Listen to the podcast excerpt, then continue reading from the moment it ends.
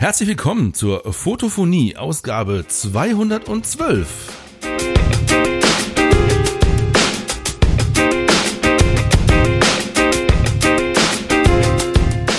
Herzlich willkommen zur Fotophonie, deinem informativen und unterhaltsamen Fotopodcast mit norddeutschem Charme. Das Begleitmaterial, die sogenannten Shownotes, findest du in deinem Podcast-Player und auf fotophonie.de. Dort kannst du unter den Episoden auch Fragen zur aktuellen Folge stellen oder uns dein Feedback hinterlassen. Genug der Vorrede, hier sind deine Moderatoren Frank und Dieter. Hallöchen, hier ist der Dieter, jawohl. Schönen guten Tag aus Stadtaudorf nach Seevetal. Moin Frank. Moin Dieter, moin liebe Zuhörerinnen und Zuhörer. Ja, wollte ich auch sagen. Aber du machst es viel besser als ich. Wirklich? Ja, finde ich. Normal, ich. Normalerweise heißt es doch, mein Name ist Frank Fischer, ich bin Fototrainer aus Ach, Seevetal. Stimmt, ja. Okay. Und da musst du sagen, ne? Ich bin Dieter Bethke, Podcaster und Fotojournalist aus Kiel. Aber inzwischen verzogen nach Schachtaudorf bei Rendsburg. So läuft das dann nochmal. So, aber ehrlich, muss ich mir gerade mal die Nase putzen. Ja. Oh, auch das noch. Ja, ja, warte. Es ist ja wieder soweit. Ich muss mir nur die Augen reiben. Aber ich weiß genau, worauf du hinaus willst. Krass, oder? Ach, das ist kotzen. Erst hast du diesen Winter, ja? ja. Voll den Winterblues die ganze Zeit. Kalt, der Körper fährt runter, will Energie sparen, ist ja alles klar. Ne? Da wird man so ein bisschen träge und es ist alles nicht mehr so schön. Kaum wird das Wetter besser, die Sonne kommt raus, man hat wieder Energie im Körper, ja.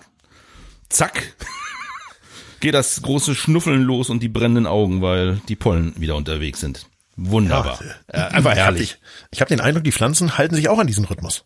Weißt du, so, mit, so mit Winter und Sonne und Frühling ja, und so. natürlich, klar. ist ja logisch. Ne? Sobald die Sonne rauskommt, geht's los, ja. auch bei den Pflanzen. Ja. So, und dann hast du jetzt hier die Zwickmühle, also ich zumindest, ich weiß nicht, ich glaube, dir wird's ähnlich gehen, aber ich habe die Zwickmühle, ja, entweder ich habe dann äh, Nase äh, laufen und brennende Augen mhm. oder ich werf mir halt äh, Antihistamine ein mhm. und dann fährt mein Körper wieder ein Stück runter. Toll. Ganz toll. So schlimm ist bei mir noch nicht. Ich versuche das ja möglichst lange mal rauszuzögern, bis ich überhaupt irgendwann mal was nehme und dann auch lieber was Lokales als mhm. Tabletten. Aber ja, mir ist natürlich schon klar, dass das jetzt, wenn es jetzt so, ich sag mal, fünf Tage mal richtig die Sonne scheint, dass es dann schlimm werden wird. Also, mhm, ja, weil diese ersten Anzeichen merke ich natürlich von wahrscheinlich Hasel oder Birke richtig, oder irgendein irgend so Blödsinn. Ja, ja, die frühen Blüher, genau. Naja, naja. Pff. Gut, ich habe eine ich habe eine halbwegs äh, äh, ja, ich will es nicht Lösung nennen, man würde eigentlich Workaround sagen, also eine also ich, ich nehme nicht atmen. bestimmt, ja, auch schön, ja, dann brennen die Augen immer noch. Nee, ich habe ein Medikament gefunden mit einem Wirkstoff da drin, ähm, der nennt sich Desloratadin. Aha. Also das ist nicht Loratadin, sondern Desloratadin, also ein anderer Wirkstoff. Okay. Okay. Und der macht mich nicht ganz so müde. Okay. Ähm, vielleicht der eine oder andere, der hier auch von Allergie, also Pollenallergie geplant, geplagt ist, Vielleicht ist das auch mal ein Tipp, schaut euch mal um. Gibt's von verschiedenen Anbietern, zu verschiedenen Preisen natürlich, wie so immer. Deswegen, ich mache jetzt hier nicht Werbung für ein spezielles Präparat, sondern der Wirkstoff. Ah. Desloratadin. Sind das dann fünf Milligramm sind in meinen Tabletten drin und das hilft mir ganz gut und macht mich okay. nicht so müde. Nachteil ist, es ist ungefähr doppelt so teuer wie Loratadin-Tabletten. Aha. Also das nur schon mal vorgewarnt. Ja gut, ich sag mal so, davon nimmt man ja jetzt nicht 30 Stück am Tag. Nee, eine. Also genau. Ich, ja, so. Das ist euch auch anzuraten, das nicht so äh, allzu heftig zu dosieren. Insofern ähm, glaube ich, dass das, ich, ich glaube, die meisten, die davon geplagt sind, ist keine Kostenfrage, sondern es ist eher eine Frage von, äh, ja, geht's mir besser? Ja, ja, gut. Hoffe ich jedenfalls. Ich wollte es nur erwähnt haben, nicht, dass man dann staunt. Ja. Äh, Leute, die das regelmäßig, also die von Allergie äh, geplagt sind, die nehmen regelmäßig wahrscheinlich solche Medikamente und wissen, was es ungefähr kostet. Nicht, dass die sich hm. verwundert die Augen reiben, nicht weil sie brennen, sondern wegen der Preise. Ja, ja verstanden. Ganz normal. So, das hier ist natürlich keine medizinische Sendung. Ich bin kein Arzt. Ich kann hier keine so. Beratung machen. Ist klar. Ich habe einfach nur darüber berichtet, was mir gut tut und wie ich es so finde. Genau, zu allem anderen und Risiken und Nebenwirkungen genau. fragen Sie einen Arzt oder Apotheker, ist doch logisch. Genau, fressen Sie den Beipackzettel und schlagen Sie den Apotheker. So, äh. Ja, wir fangen ein bisschen später an heute als geplant. Ich musste ja. noch mal ganz kurz zu einem Noteinsatz. Warum? Ja, Noteinsatz an der, äh, am Schuppen, am Carport, an der Schuppentür. Aha. Aha. Ah, Mann, Mann, Mann, Mann. Wir haben ja ein, eigentlich ein elektronisches Schließsystem. Ja. Äh, verbaut. Auch, auch am Schuppen. Auch am Schuppen, ja, weil es einfach mhm. mega praktisch ist. Wenn du mit dem Auto angefahren kommst, ja, du hast den Kofferraum voll. Ja. weil du einkaufen warst zum Beispiel, oder du kommst von einer Fototour zurück. Ja. Da haben wir einige Sachen, wie zum Beispiel Stative, äh, kleine Trolleys oder sonst irgendwas, die sind im Schuppen gelagert in der Nähe der Autos und äh, na, wenn du zurückkommst, lädst du das natürlich wieder aus in den Schuppen. Das ist super geil. Du kommst im Auto angefahren, steigst aus und die Schuppentür ist schon aufgesperrt automatisch. Mega. Weil das, das elektronische Schließsystem merkt, dass du dich mit deinem Handy bis auf fünf Meter angenähert hast, dann ist die Wahrscheinlichkeit hoch, dass du vielleicht in diese Tür reingehen willst. Also Ja. mega komfortabel. Und wenn du hinter dir die Tür zuziehst, dann weiß das Schloss das, dass die Tür jetzt zu ist und wartet zwei Minuten und schließt dann halt ab. So, das heißt, du musst auch nicht dran denken, hinter dir zuzusperren. Das macht das so. Das ist komfortabel ohne Ende. Basiert aber darauf, dass du einen speziellen Schließzylinder in dieser Tür drin hast in dem Schloss, Klar. nämlich einen mit einer sogenannten Sicherheitsfunktion. Kennst du bestimmt, ne? also das heißt, man kann von außen noch aufschließen, wenn von innen eigentlich jemand äh, den Schlüssel stecken lässt und gesperrt hat. Korrekt. So, das ist, heißt deswegen Sicherheitsfunktion, weil es eigentlich für normale Haustüren gedacht ist, damit Rettungsdienste oder dem, dem du einen Schlüssel anvertraut hast für dein Haus oder deine Wohnung, reinkommen kann, wenn du dich nicht mehr in der Lage siehst, die Tür von innen selber zu öffnen und so weiter. So, so, solche Schließzylinder musst du oder sollst du halt verbauen, äh, wenn du diese elektronische Schließeinrichtung von innen drin hast, weil da steckt ja dein Schlüssel permanent. Ja, klar. klar. Mit einem normalen Schließzylinder würdest du nie wieder mit einem normalen von außen den Schlüssel des Schloss aufschließen können. Klar. Ja, jetzt ist heute Folgendes passiert. Vanessa wollte runter in den Schuppen, den Schuppen aufschließen und sagt, äh, es geht nicht. Äh, also erstmal hier das elektronische Schloss. Äh, äh, äh. Da habe ich den Schlüssel geholt und drehe da dran und der dreht durch. Der schließt nicht. Also man kann den Schlüssel zwar drehen von außen, Ja. nicht wie sonst beim Schließzylinder würdest du ja nicht drehen können, ne? wenn du klar. einen Zylinder Ja. ohne Sicherheitsfunktion hast. Und der dr- dreht da einfach durch. Drück, drück, drück, konntest du in alle Richtungen drehen. Pff, Tja. Gut. Ich habe das, ich habe die Tür dann elektronisch doch nochmal geöffnet bekommen. Ja. Und wenn man erstmal drin ist, dann kann man ja so einen Zylinder ausbauen und gegen einen anderen ersetzen. Klar. Ja. Gegen Standardzylinder jetzt in dem Fall. Ich habe jetzt die elektronische Schließeinrichtung abgebaut. Ist jetzt ein Standardzylinder drin, damit die Tür erstmal ganz normal mit dem Schlüssel zu bedienen ist. So. Und dann habe ich mir schon gedacht, ah, der Zylinder, den wir da eingebaut haben, der ist ja nicht mal, der ist knapp ein halbes Jahr alt. Ja. Und hier beim Händler mit dem guten Umtauschverhalten äh, auch bestellt. Ja, ja. Ich habe so eine Idee, wo wer das sein könnte. Ne, habe ich gesagt, nehme ich das Ding mal mit und mach mal hier eine Rücksendung klar und habe das auf dem Schreibtisch liegen und ähm, habe da eben noch so ein bisschen in der Hand mit rumgespielt. Also ich habe ein Video davon gemacht, wie es in der Tür nicht funktioniert hat. Ja. Sitz hier oben an meinem Schreibtisch und will die Rücksendung äh, anstoßen, spiel mit dem Ding rum, steck den Schlüssel nochmal auf die Seite, wo er eben noch durchgedreht hat und jetzt schließt das Ding wieder. Ja gut, das ist ja keine Lösung. Ja, naja.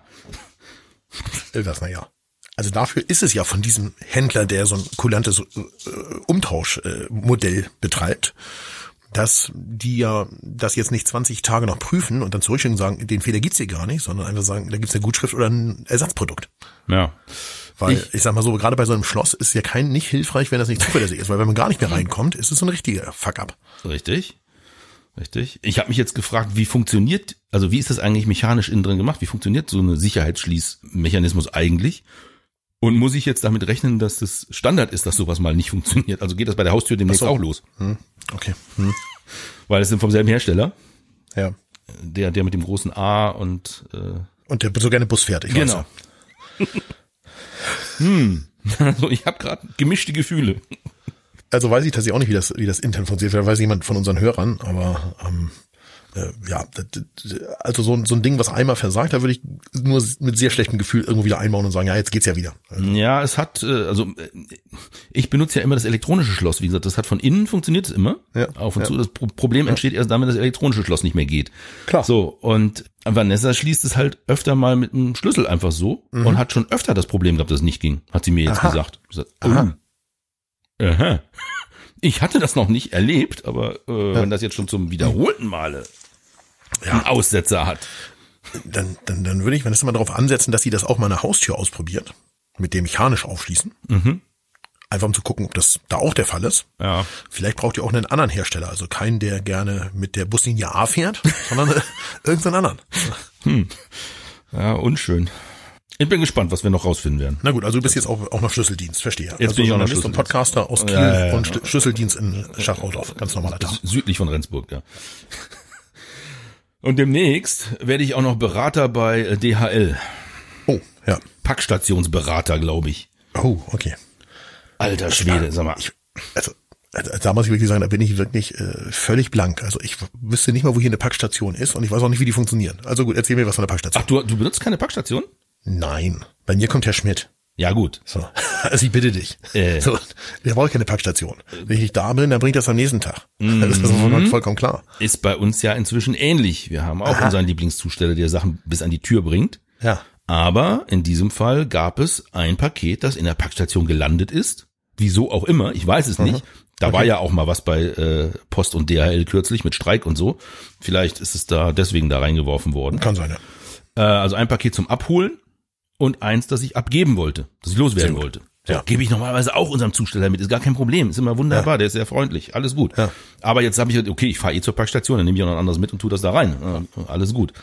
Es gibt inzwischen Packstationen, die haben überhaupt keine äh, Bedienoberfläche äh, mehr. Ach was. Da hast du nur noch eine gelbe Wand mit Schließfächern. Da ist nichts. Und du denkst dir im ersten Moment so, äh, ja, und wie soll das jetzt gehen? Da vertraut DHL ganz fest darauf, dass inzwischen jeder Mensch, der was zu verschicken oder abzuholen hat, weil das Abholen kannst du dir nicht aussuchen, in welcher Packstation dein Paket landet, wenn du es abholen klar. Aber jeder, Ja, der ein Paket abholt, ein Handy hat mit der DHL-App drauf offensichtlich, weil das ist die Ah, okay. Lösung. Du stehst dann vor dem Ding und äh, ich glaube, da ist ein Hinweis, dass man sagt, äh, bitte DHL-App auf dem Handy starten und Bluetooth aktivieren. Ja. Und dann sucht die DHL-App via Bluetooth nach der Packstation. Die koppeln sich dann auch. Ja. Und dann hast du quasi die Bedienoberfläche für die Packstation auf deinem Handy. Also du bringst Bildschirm und Tastatur mit für, für DHL. Das ist erstmal praktisch. Muss ich das siffige Ding von denen nicht anfassen. Das ist ein positiver Aspekt und DHL spart natürlich enorm viel, weil die müssen die ganzen Bildschirme und Tastaturen nicht bezahlen, dass sie eingebaut werden und auch keine Vandalismusschäden daran mehr äh, zu Richtig. ersetzen. Ja, ich verstehe den Gedankengang dahinter schon, aber jetzt kommt das Problem. Manchmal muss man, um an dieser Packstation zum Beispiel in meinem Fall etwas einzulegen, muss man einen Barcode scannen. Der ist meistens ja auf so, also Entschuldigung, nicht einlegen, sorry, hab mich zum Abholen, äh, zum Ja. Abholen. Äh, DHL geht nach wie vor davon aus, dass man wie in der Steinzeit die Abholkarte im Postkasten gefunden hat, im, im, im persönlichen Briefkasten mit einem Barcode drauf. Manchmal ist das ja auch so. Manchmal ist das so, richtig. Und in dem Fall sagte auch die App dann zu mir, so, bitte scannen Sie den Barcode auf Ihrer Abholkarte. Und ich stand da und sagte, okay, ich habe keine Abholkarte bekommen. Ich habe eine elektronische Nachricht bekommen, dass mein Paket in dieser Packstation hier liegt. Ja. Aber keine Abholkarte. Ist ja auch logisch. Ja. Wozu auch? Finde ich auch völlig in Ordnung, wenn das papierschonend äh, erledigt wird, so an sich, die Benachrichtigung. Aber jetzt soll Zumal ich einen dieses. Paket ja vielleicht nie bei dem Zusteller von euch auf dem Fahrzeug war, sondern direkt dahin gekommen ist. Klar, gibt Genau. keine Abholkarte. Woher Gibt's auch? keine Abholkarte. So, es kann ja auch mal eine Abholkarte verloren gehen. Bei starkem Wind oder so. Man weiß es nicht. Mhm. Ja, Okay, habe ich kurz nachgedacht und gesagt, ja, warte, ich habe eine elektronische Nachricht bekommen, ich mach die mal auf. Und tatsächlich, in der elektronischen Nachricht ist derselbe Barcode drin, der auch auf der Abholkarte gewesen wäre. Ja. Super, ich habe den Barcode. Aber ich habe kein zweites Handy mit. Ja, das ist schon mal schlecht. Wie stellt sich DHL jetzt vor, dass ich mit einem Handy in der Hand einen auf dem Bildschirm sichtbaren Barcode abscanne mit demselben Handy? Mit der Kamera. Naja. Es gibt Naja. jetzt nicht die Möglichkeit wie bei anderen Softwares, die ich auch schon kenne, da kannst du quasi einen Screenshot machen von dem Barcode und kannst dann diese Bilddatei in die Software reinziehen Hochladen. und die sagt, okay, Ja. ich habe den Barcode erkannt, alles klar, da ist er. Da musst du ihn nicht scannen mit der Kamera, sondern kopierst ihn quasi rüber. Das äh, g- ginge ja auch. Das bietet DHL in ihrer App natürlich nicht an. Die bestehen darauf, dass du mit der Handykamera einen Barcode abscannst. Gut, das ist ja kein Problem. du wirklich vor diesem Automaten und kommst nicht an deine äh, Sendung, beziehungsweise ja, kannst deine nicht abgeben, weil das Fach belegt ist, weil da noch deine Sendung drinsteckt. Na gut, aber du hattest ja etwas zum Abgeben dabei. Also etwas, was in Papier verpackt war, richtig? Ja, das konnte ich aber auch nicht an dem äh, Automaten Ja, abgeben, weil das war eine Ja. DHL Express Sendung, die kann man offensichtlich nicht in Packautomaten abgeben. Ja gut, das ist nicht mein, mein, mein Thema. Und dann hattest du vielleicht ja noch einen Stift irgendwo. Dann hättest du auch meinen Barcode mal kurz auf dieses andere Paket draufmalen können. In der passenden Strichbreite. Na sicher doch. Mit ein bisschen Mühe. Ja. ne, Ein bisschen Mühe geben mal. Und dann von da scannen. Du, wenn ich mein Fotogepäck dabei gehabt hätte, Ja. hätte da vielleicht der Canon Selfie Drucker drin sein können. Ha, Dann hätte ich vielleicht mir selber eine Abholkarte auf dem Parkplatz So. drucken können. Da siehst du, geht doch. So, wie ist das Ende vom Lied? Du musst nach Hause fahren? Nein. Nein, es gibt tatsächlich eine Option, die dieser Barcode, der der ist ja nur die grafische Darstellung einer Zahlenfolge. Ja, klar. der Abholnummer oder wie ich, so Ja, nennen wir sie mal, die Paketnummer. So, und die war zum Glück auch noch erwähnt irgendwo. Ah, Die konnte ich per Text kopieren und dann über eine manuelle Eingabe dann einfügen. Da siehst du, also es gab überhaupt gar kein Problem. Eigentlich Du warst nicht. nur ein bisschen begriffsstutzig. ja, genau. Oh, guck mal hier. Meine Güte, nee, ich hatte schon zu viele? Loratadin-Tabletten genommen, genau. Oh Gott, oh Gott. Ja, schön. Ist doch ein schöner Workflow. So muss es sein. Ja. So, und DHL Express geht nicht in den Apparillo da rein. In den zumindest nicht. Ich weiß nicht, ob es generell nicht in Packstationen geht. Ich bin dann von der Packstation zur örtlichen DHL-Filiale gefahren. Da war es dann Ah, kein. Problem mit dem Abgeben. Also da war ein Mensch. Finde ich sehr schön. Mensch. Ja. Kennst Ja. du noch Leute, die man treffen und mit denen man reden kann? Ja, äh, so ist ja hier tatsächlich, ich ich gebe ja sehr viel auch hier bei der Post ab und das ja auch nur bei Menschen, weil ich wüsste hier wirklich, wahrscheinlich steht hier irgendwo eine Pack Apparillo irgendwo in Maschen rum, aber ich wüsste nicht wo.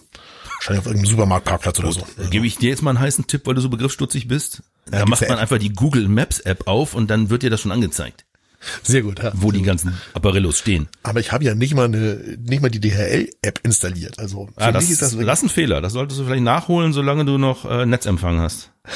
Nicht, dass du da irgendwo stehst plötzlich, willst ein Paket aus dem Boden ziehen und äh, hast die DHL-App nicht dabei. Also die, die, die DHL-App wird tatsächlich immer wichtiger, weil zum Beispiel, wenn du vor einer Packstation ohne dieses Bedienterminal stehst, dann kannst du es nur über die DHL-App lösen.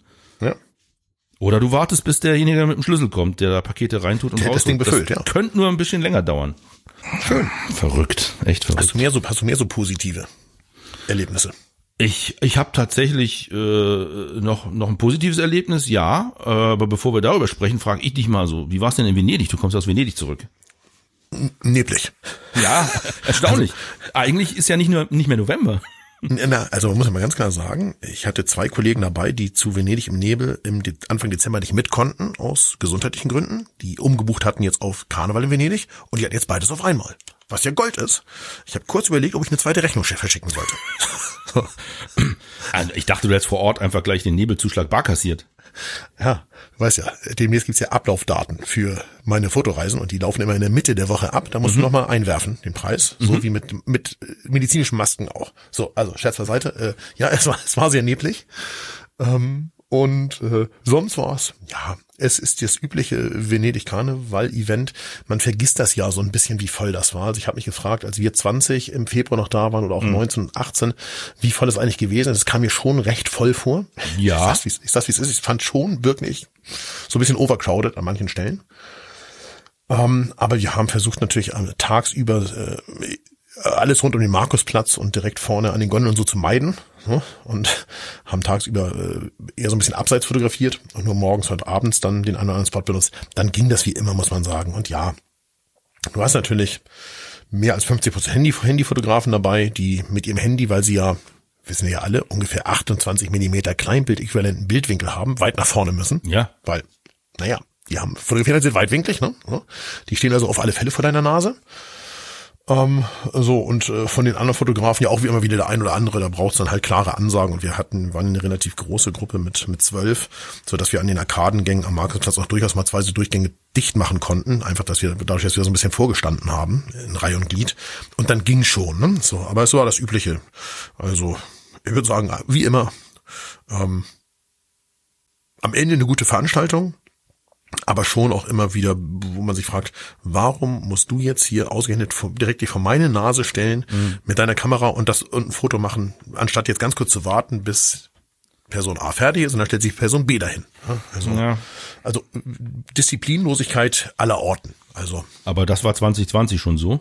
ich weiß. Und ich fand es damals auch schon komisch, wie wenig, sag ich mal, Anstand Ja. einige Leute so haben. Rücksichtsnahme. Ja, ja Rücksichtnahme, genau. Ja. Man, man, soll, man muss sich ja immer fragen, wie fände ich das, wenn das jetzt jemand anders bei mir machen würde? Ja, aber das ist, glaube ich, das, das, das ignorieren ganz viele. Ja. Und dann äh, erleben sie es dann, wie das ist, wenn ich mich dann vor sie stelle. Ja, ganz genau. Und dann gibt's natürlich auch tatsächlich richtige Diskussionen. Also wir hatten so ein paar, ich sag mal, so ein paar weitere Alpha-Männchen dabei, die sich das auch nicht so richtig haben bieten lassen und dann einfach sich da vorgestellt haben und die Hand vor das Objektiv gehalten haben und so weiter. Und gab's Ja. wirklich häufiger lautstarke Diskussionen. Ja. Und das ist eigentlich völlig unnötig, finde ich, weil Ja. äh, eigentlich kommt da ja jeder zu seinem Foto.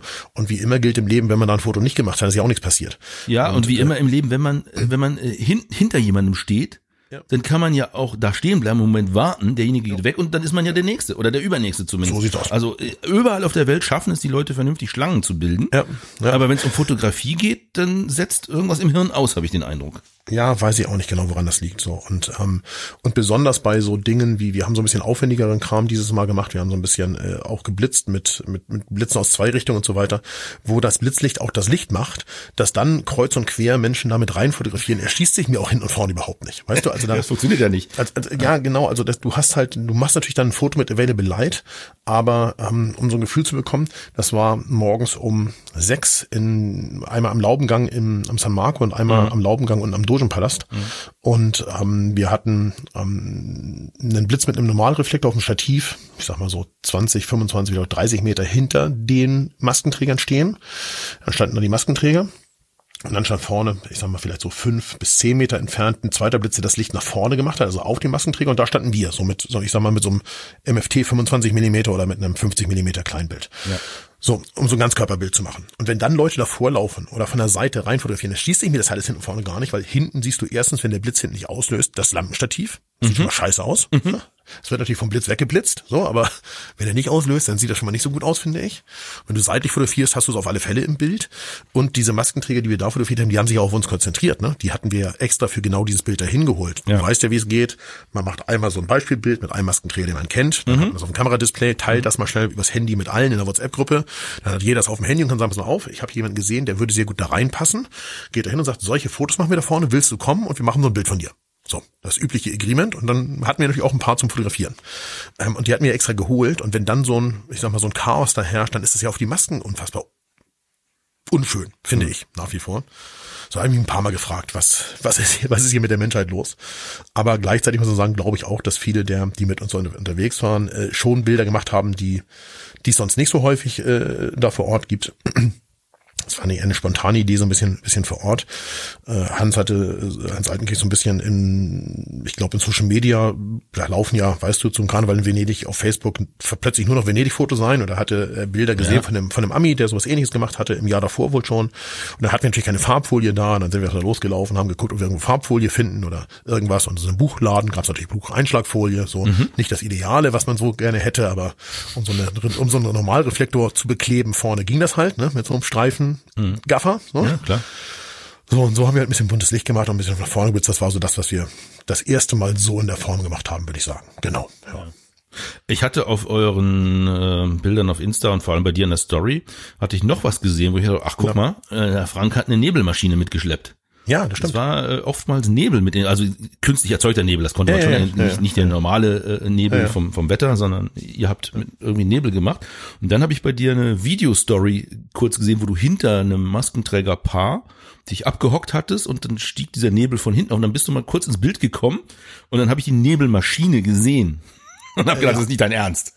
Doch, doch, das ist mein Ernst. Ihr, ihr habt einfach mit so einem, äh, äh was ist das, ein, ein Vapo oder wie heißen die Dinger zum Rauchen?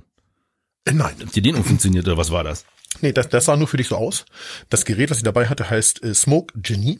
Mhm. Ähm, das ist eine Nähmaschine, die war mal, es war mal ein Crowdfunding-Projekt. Da habe ich es nicht gemacht, weil du weißt, wie es mit ja. Crowdfunding ist. Und mhm. raus es auch, wir haben es ja oft genug gesagt, das ist eine Risikoinvestition. Ich hatte das ist was für wenig, Leute mit starken Nerven. Genau, ich hatte wenig Hoffnung, dass das zustande kommt. Ja. So, so ein bisschen, weil das klang so, als ich gesagt habe, okay, das kann ja eigentlich nicht funktionieren. Also das ist ja völlig irrsinnig. So, und habe das aber später mal gekauft. Ich, äh, äh das ist so eine Nebelmaschine, die man in der Hand, in der Hand halten kann und in der Hand betreiben mit so einem kleinen Auslass. Und in so einem Fullset gibt es die mit Wechselkartuschen und äh, diversen Auslässen, dass man auch ein bisschen Bodennebel machen kann und so, und so ein Kram. Mhm. Und die habe ich mal gekauft. Die nehmen wir viel auf so Porträtworkshops. Ja. Und eben, und eben da sind die, ist die einfach ideal, weil sie sehr lokal Nebel machen kann. Mit einer relativ großen Menge, muss man sagen, für die kleine Maschine. Ja, erstaunlich. Mhm. Und äh, ja, aber für alle, die, die hier zuhören, äh, das gilt wie bei allen Dingen, wenn ihr das Ding euch anguckt und kaufen wollt, überlegt ihr euch ganz genau, ob ihr es braucht. Ne? Mhm. Weil es hat eine Preisindikation, wo ihr, das, das wollt ihr nicht einfach kaufen, um es in den Schrank zu stellen. Quasi wie Portis. So ein bisschen so, ne? Also ich glaube 700 Euro plus. ähm, das ist jetzt ja nicht billig und äh, dazu muss es einen Anwendungsfall geben. Und, ja. äh, und ich habe den eben, weil das natürlich für ein bisschen andere Bilder sorgt, weil das auch Teilnehmer begeistert, aber auch Maskenträger animiert, zu sagen, oh, ist ja cool, so, ähm, dass so ein bisschen eigenes Zeug dabei ist, ja auch so ein paar eigene Leuchtkörper und sowas dabei, wie immer. Ähm, so, und, und damit haben wir so ein kleines bisschen Nebel gemacht, genau. Und wenn man in, in diesem Fullset, was ich da gekauft habe, ist auch noch mit selben Akkus zu betreiben eine kleine Windmaschine und sowas dabei, um den Nebel zu verteilen. So, das hatte ich alles gar nicht mit. Ich hatte nur die Nebelmaschine im Handgepäck. ähm, aber ähm, ja, Smoke Genie Wirklich cooles Ding. Ich bin wirklich hellauf begeistert, was man damit so anstellen kann. Und ja. ja, es war schon genug neblig, aber gerade um so leuchtende Kugeln oder, oder so Dinge, die, die dann die Masken in der Hand halten, so ein bisschen was anderes zu erzeugen, um ein bisschen andere Stimmung zu erzeugen, dafür hat's halt einfach Das ging mir gerade durch den Kopf, weil äh, 2020, als ich mit war, war mir das aufgefallen, dass viele Maskenträger leuchtende Objekte dabei haben, so leuchtende Ja, Bücher genau. oder leuchtende Ja, ja, genau, Kugeln. So, so einer Genau, hat ja genau. sogar einen Mond dabei gehabt, den dann so einen genau, Faden ganz genau. so ja. war auch ganz immer so leuchtende Sachen. Und leuchtende Sachen sind natürlich noch cooler, wenn man so ein bisschen Atmosphäre drumherum hat. Also dü- ganz dünner Nebel, so, ne? Genau, genau. Also quasi aufgewirbelter Staub, könnte man auch sagen. Dann sieht Ja, genau, dass natürlich es so ein bisschen so ein aus, ne? Halo gibt, ne? Dass Ja, es so ein genau. bisschen besser abstrahlt Genau, als, genau. das kennt jeder von äh, Straßenlaternen, wenn es Da, damit die neblig ist. Lichtstrahlen sichtbar werden, weil sonst Genau, ganz genau. sind die ja unsichtbar und sind einfach weg. Ja, ganz genau. Ja. Ja, cool. So, und das, das kleine Ding, ähm, wie lange äh, kannst du damit äh, Nebel machen? Viel.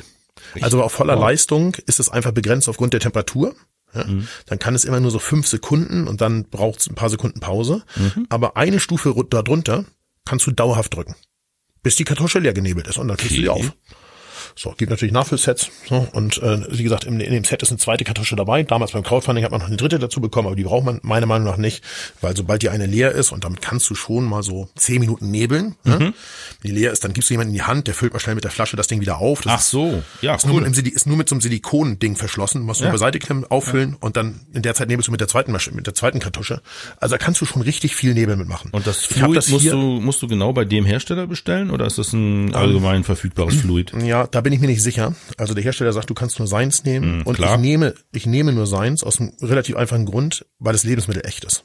Ah, Und äh, da wir natürlich auch Menschen damit vollen nebeln, die ich gar nicht kenne, ne? du weißt, was- du weißt, worauf ich Mhm. Ja. hinausläuft, finde ich es natürlich schön, wenn ich denen auch sagen kann, Achtung, das ist völlig ungefährlich, harmlos und guck mal hier, ich habe mir das gerade in den Mund gesprüht, genebelt, ist Mhm. kein Problem, hä? äh, keine Angst haben. So und äh, ist Ja, quasi also so- homöopathisch. Ja, das weiß ich, ob das jetzt, ob das jetzt so richtig so mega gesund ist, weiß ich auch nicht. So, Aber äh, ja, aber es hält halt auch sehr lange. Ne? Also ich habe äh, damit schon auf Mallorca genebelt, in auf Lanzarote und jetzt in Venedig und ich habe eine halbe Flasche verbraucht von diesen 200 Milliliter Flaschen und ich habe hier vier Flaschen im Regal stehen. Also ich kann das nächste Jahr noch jede Menge Nebel machen. Ja. Und ich habe sie einmal ausprobiert, zu, als ich sie neu gekauft hatte, hier im Büro und hatte zehn Sekunden genebelt und habe dann fast eine halbe Stunde gebraucht, um das hier rauszukriegen. Ja, also sehr schön. es macht schon, es macht schon auch eine Menge, eine Menge Nebel. So. Äh, apropos Innenraum, also wahrscheinlich ist die Hauptanwendung ja für den Innenraum gedacht von dem Teil. Jetzt macht Ja, ihr das ja. draußen, ihr hast eben gesagt Laubengänge, das ist ja so, Ja, ja. naja, ist schon offen, ne? Jetzt, Klar. Hätte Ja, ich auch jeden halb Fall. Ja. geschlossen, aber nee. Ja, ja. Ja. Ähm, dann darf aber natürlich kein Wind sein. Ganz genau, ganz genau. Und, äh, und in der Tat, das ist natürlich der Killer dafür. Also ja, das ist eigentlich für Innenräume. Äh, In Venedig, in dem Innenraum, wo wir auch fotografiert haben, äh, da habe ich es nicht benutzt, weil das total assi gewesen wäre. So bei so 1700 gefertigten Stofftapeten, die jetzt voll zu nebeln. Das, das wäre mir sehr unangenehm gewesen. Obwohl es ganz kurze Diskussion darüber gab, ob das nicht vielleicht doch auch in Ordnung sei. Und ich hatte auch das, den Eindruck, die Hotelmanagerin wäre auch mit fein. Ja. Aber es hinterlässt schon so einen leicht klebrigen Sch Film, wie immer bei diesen Fluids. Okay. So, und da war mir klar, nee, auf gar keinen Fall, Frank. Also äh, hier ist ein Deckengemälde, was irgendwann jemand 1760 an die Decke ge- gemalt hat. Und hier nebelst du jetzt den Raum voll. Also wenn die da eine Party feiern und gekaufen, be- mieten eine Nebelmaschine, deren Problem. Aber damit wollte ich wirklich nichts zu tun haben. Inklusive Feuermelder, Thematik und all so ein Kram. Ne?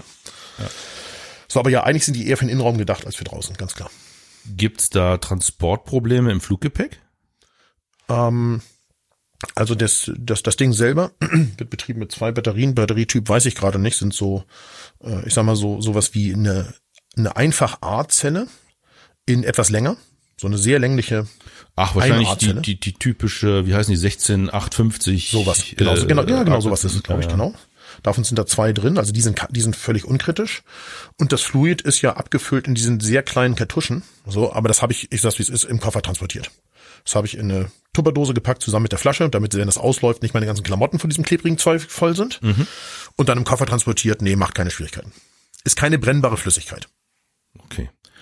Dann jetzt noch die abschließende Profifrage. Ja. Gibt's die Fluids auch mit Aroma? Nein, Und will man die einatmen? nein. Das Ding sah wirklich, das Ding sah wirklich aus wie eine Ja, mega weiß. große elektrische Ich weiß, ich weiß, ja, ich Zigarette. weiß, ich weiß, ich weiß. Das Prinzip ist ja auch dasselbe. Ja, ja, natürlich. es hat nur mehr Bums. Ja, und ich glaube, ich glaube, dass das Nebelverhalten ist aufgrund des Fluids ein bisschen anderes. Mhm.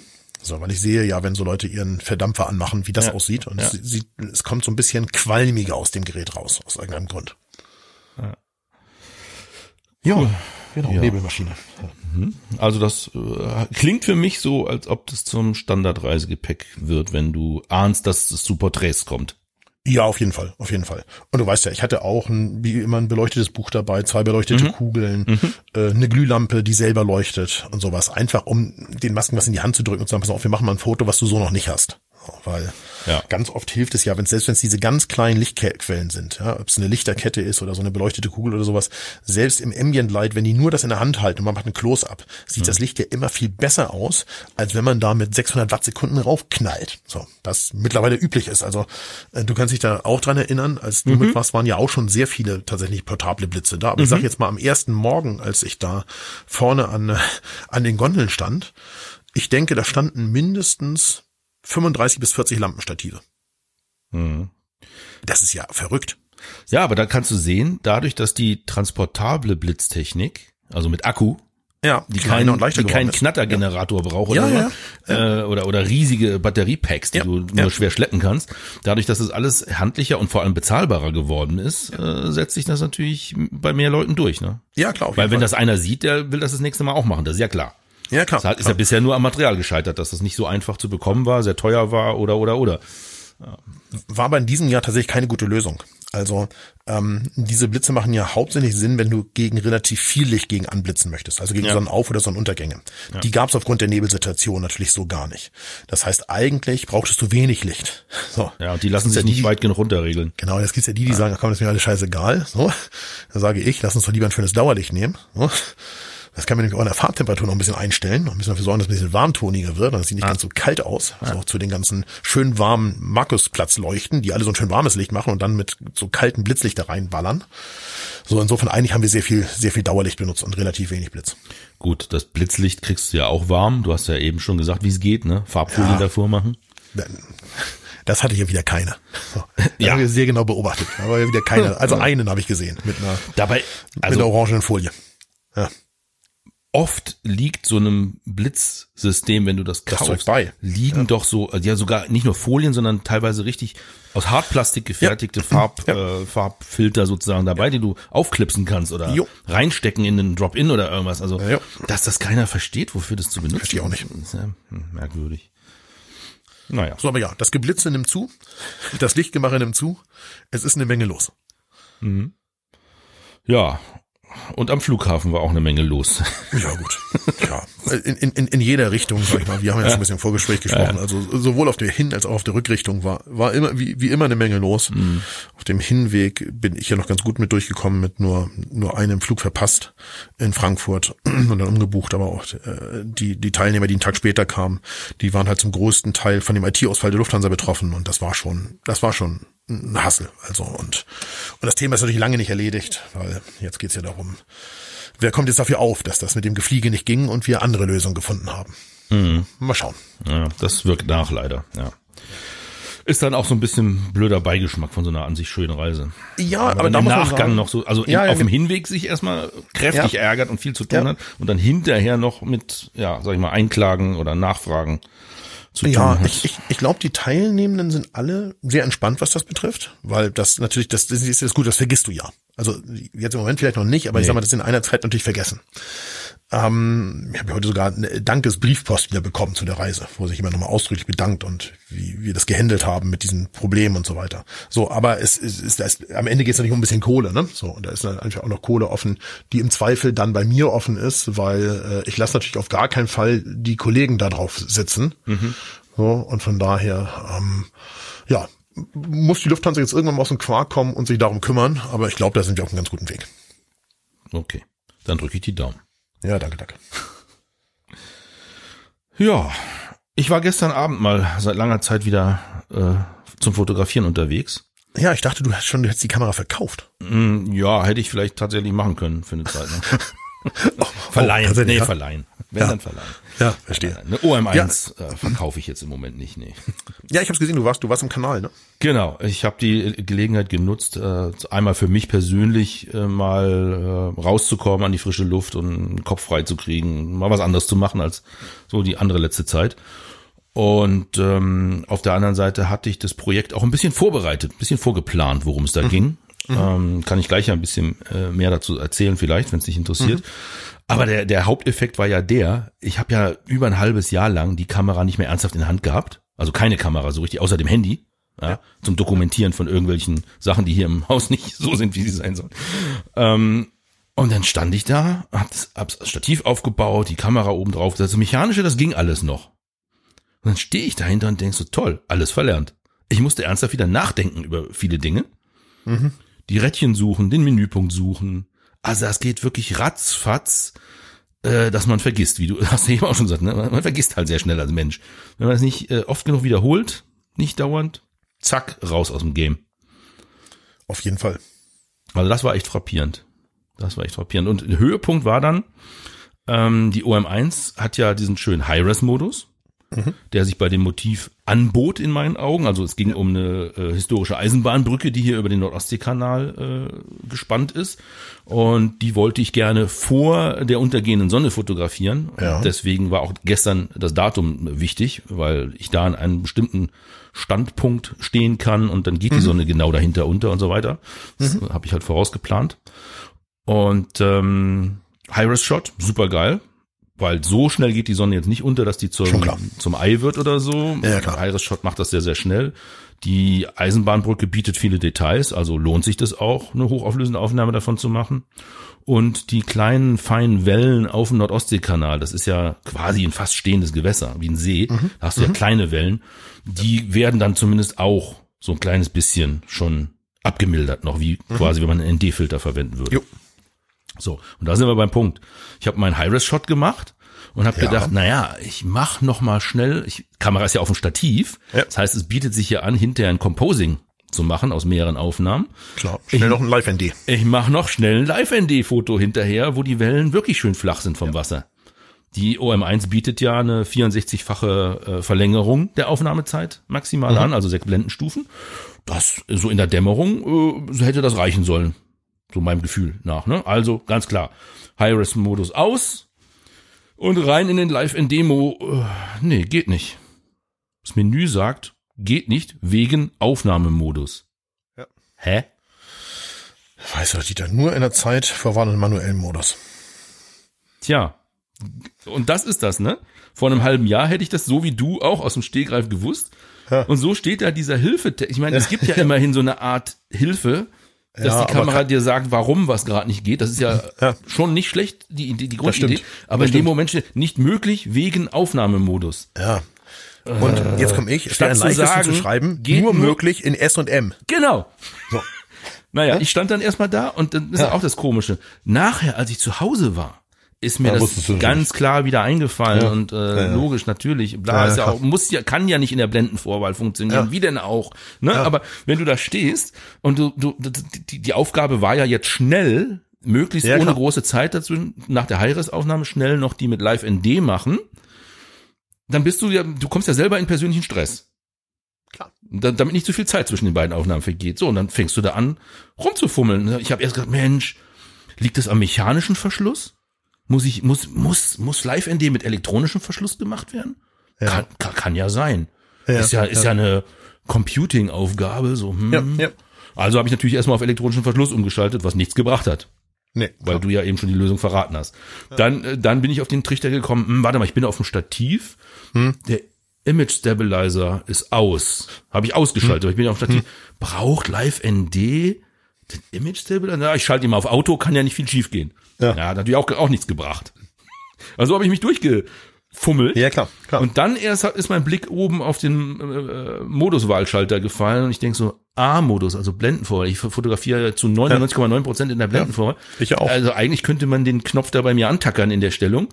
Also, äh, warte mal. A-Modus, A-Modus. Äh. Ich probiere mal mit M. ja, das war natürlich die Lösung. Dann geht auch Live-ND wieder. Dass S auch gegangen wäre, das ist mir erst später eingefallen. und, dir und dann ist ja sie auch automatisch im elektronischen Verschluss wieder unterwegs. Ja, hm, natürlich. Ja, äh, das ist ja manchmal so. Äh, Aber ich sag mal so, äh, wie es ist, davon lebe ich ja. Manche derer, die mit mir verreisen, reisen ja nur einmal im Jahr, mm. versuchen dann das zu benutzen ja. und dann kannst du natürlich damit glänzen, wenn du sagst, Mensch, das ist doch ganz logisch hier. Weißt du doch ich schon. Weiß, also, letztes ich, Jahr schon mal gemacht. So. Ich erinnere Aber, mich ja auch daran, wir haben in diversesten unserer Fotophonie-Ausgaben immer wieder gesagt, Leute, auch wenn ihr kein Bild macht, nehmt die Kamera einmal am ja, Tag ja. in die Hand. Beschäftigt euch damit, weil sonst geht das Wissen verloren. Wer nicht täglich trainiert, wird schlechter. Wir beten das rauf und runter. So, und jetzt habe ich es auch wieder am eigenen Leib erlebt. Ja, wir haben recht damit, wenn wir das sagen. Aber ist ja ist jetzt nichts passiert. Du hast ja ein Foto Natürlich. von der Szenerie. Ja, so. klar. Und äh, ja. So, ich werde da noch ein bisschen Arbeitsaufwand reinstecken in der Nachbearbeitung. Weil Was das Wasser ja, betrifft. Ja, muss ja auf mehreren Ebenen in Photoshop übereinander gebracht werden. Es gibt auch ein paar Elemente im Bild, die sich bewegt haben, ja. die ich auch mit Bewegungseffekt, also mit Unschärfe darstellen möchte in dem Foto. Ja aber die waren nicht immer an der richtigen Position im Bild. Deswegen habe ich ja, mehrere verstehe. Situationen fotografiert ja, ja. und da werde ich auch noch ein bisschen was äh, umgruppieren sozusagen in dem Bild. Ah. Ja. ah, das sind sie, diese Faker, weißt du. Total schlimm, ja. E ekelhaft. Ja. Geht gar nicht. Das nee. hat doch mit Fotografie nichts zu tun. Auf keinen Fall. Wie kann man das machen? Ja, ich weiß auch nicht, weil es geht. Ja. Einfach weil es geht und weil ich ja Bock drauf habe. So, ich werde hinterher dran schreiben. Composing, fertig. Äh, ja, ja. Ganz einfach. So, äh, wie habe ich das Ganze vorbereitet? Ähm, ich habe mit Hilfe einer Software, die haben wir auch schon öfter mal hier erwähnt, TPE heißt die, The Photographers Ephemeris, TPE abgekürzt, äh, habe ich halt äh, geschaut, äh, wann ist der ideale Tag, damit die Sonne, wenn ich an folgendem Punkt stehe, also ich habe natürlich vorher erstmal auf Google Maps geguckt, wie komme ich ans Ufer, wo kann man da gut stehen, wie ist generell wahrscheinlich eine vernünftige Blickrichtung auf die Brücke und dann eben mit TPE geguckt, wann ist der beste Tag, wann wird die Sonne so da an der Stelle untergehen, wo ich sie im Bild untergehen haben will. Mhm. So, und deswegen hat sich das ergeben. Gestern war der eine Tag und heute, logischerweise zwischen einem und zwei Tagen verschiebt sich da nicht viel. Klar. Äh, der Notfallplan war, das heute Abend zu machen. Wenn es gestern nicht funktioniert, dann wäre ich jetzt heute Abend nach der Aufzeichnung hier nochmal los. Vielleicht gehe ich auch noch mal los, um was zu mhm. verbessern. Das weiß ich noch nicht. Muss ich gleich mhm. gucken. Das Wetter scheint heute besser zu sein als gestern. Gestern war es leicht neblig. Das war auch ganz schön. Es hätte sogar eine richtige Abendröte geben sollen laut äh, Viewfinder. Das ist ja so eine andere App, die einem im Moment beim Planen von Landschaftsfotos gut unter die Arme greift. Aber in dem Fall hat Viewfinder nicht wirklich recht gehabt.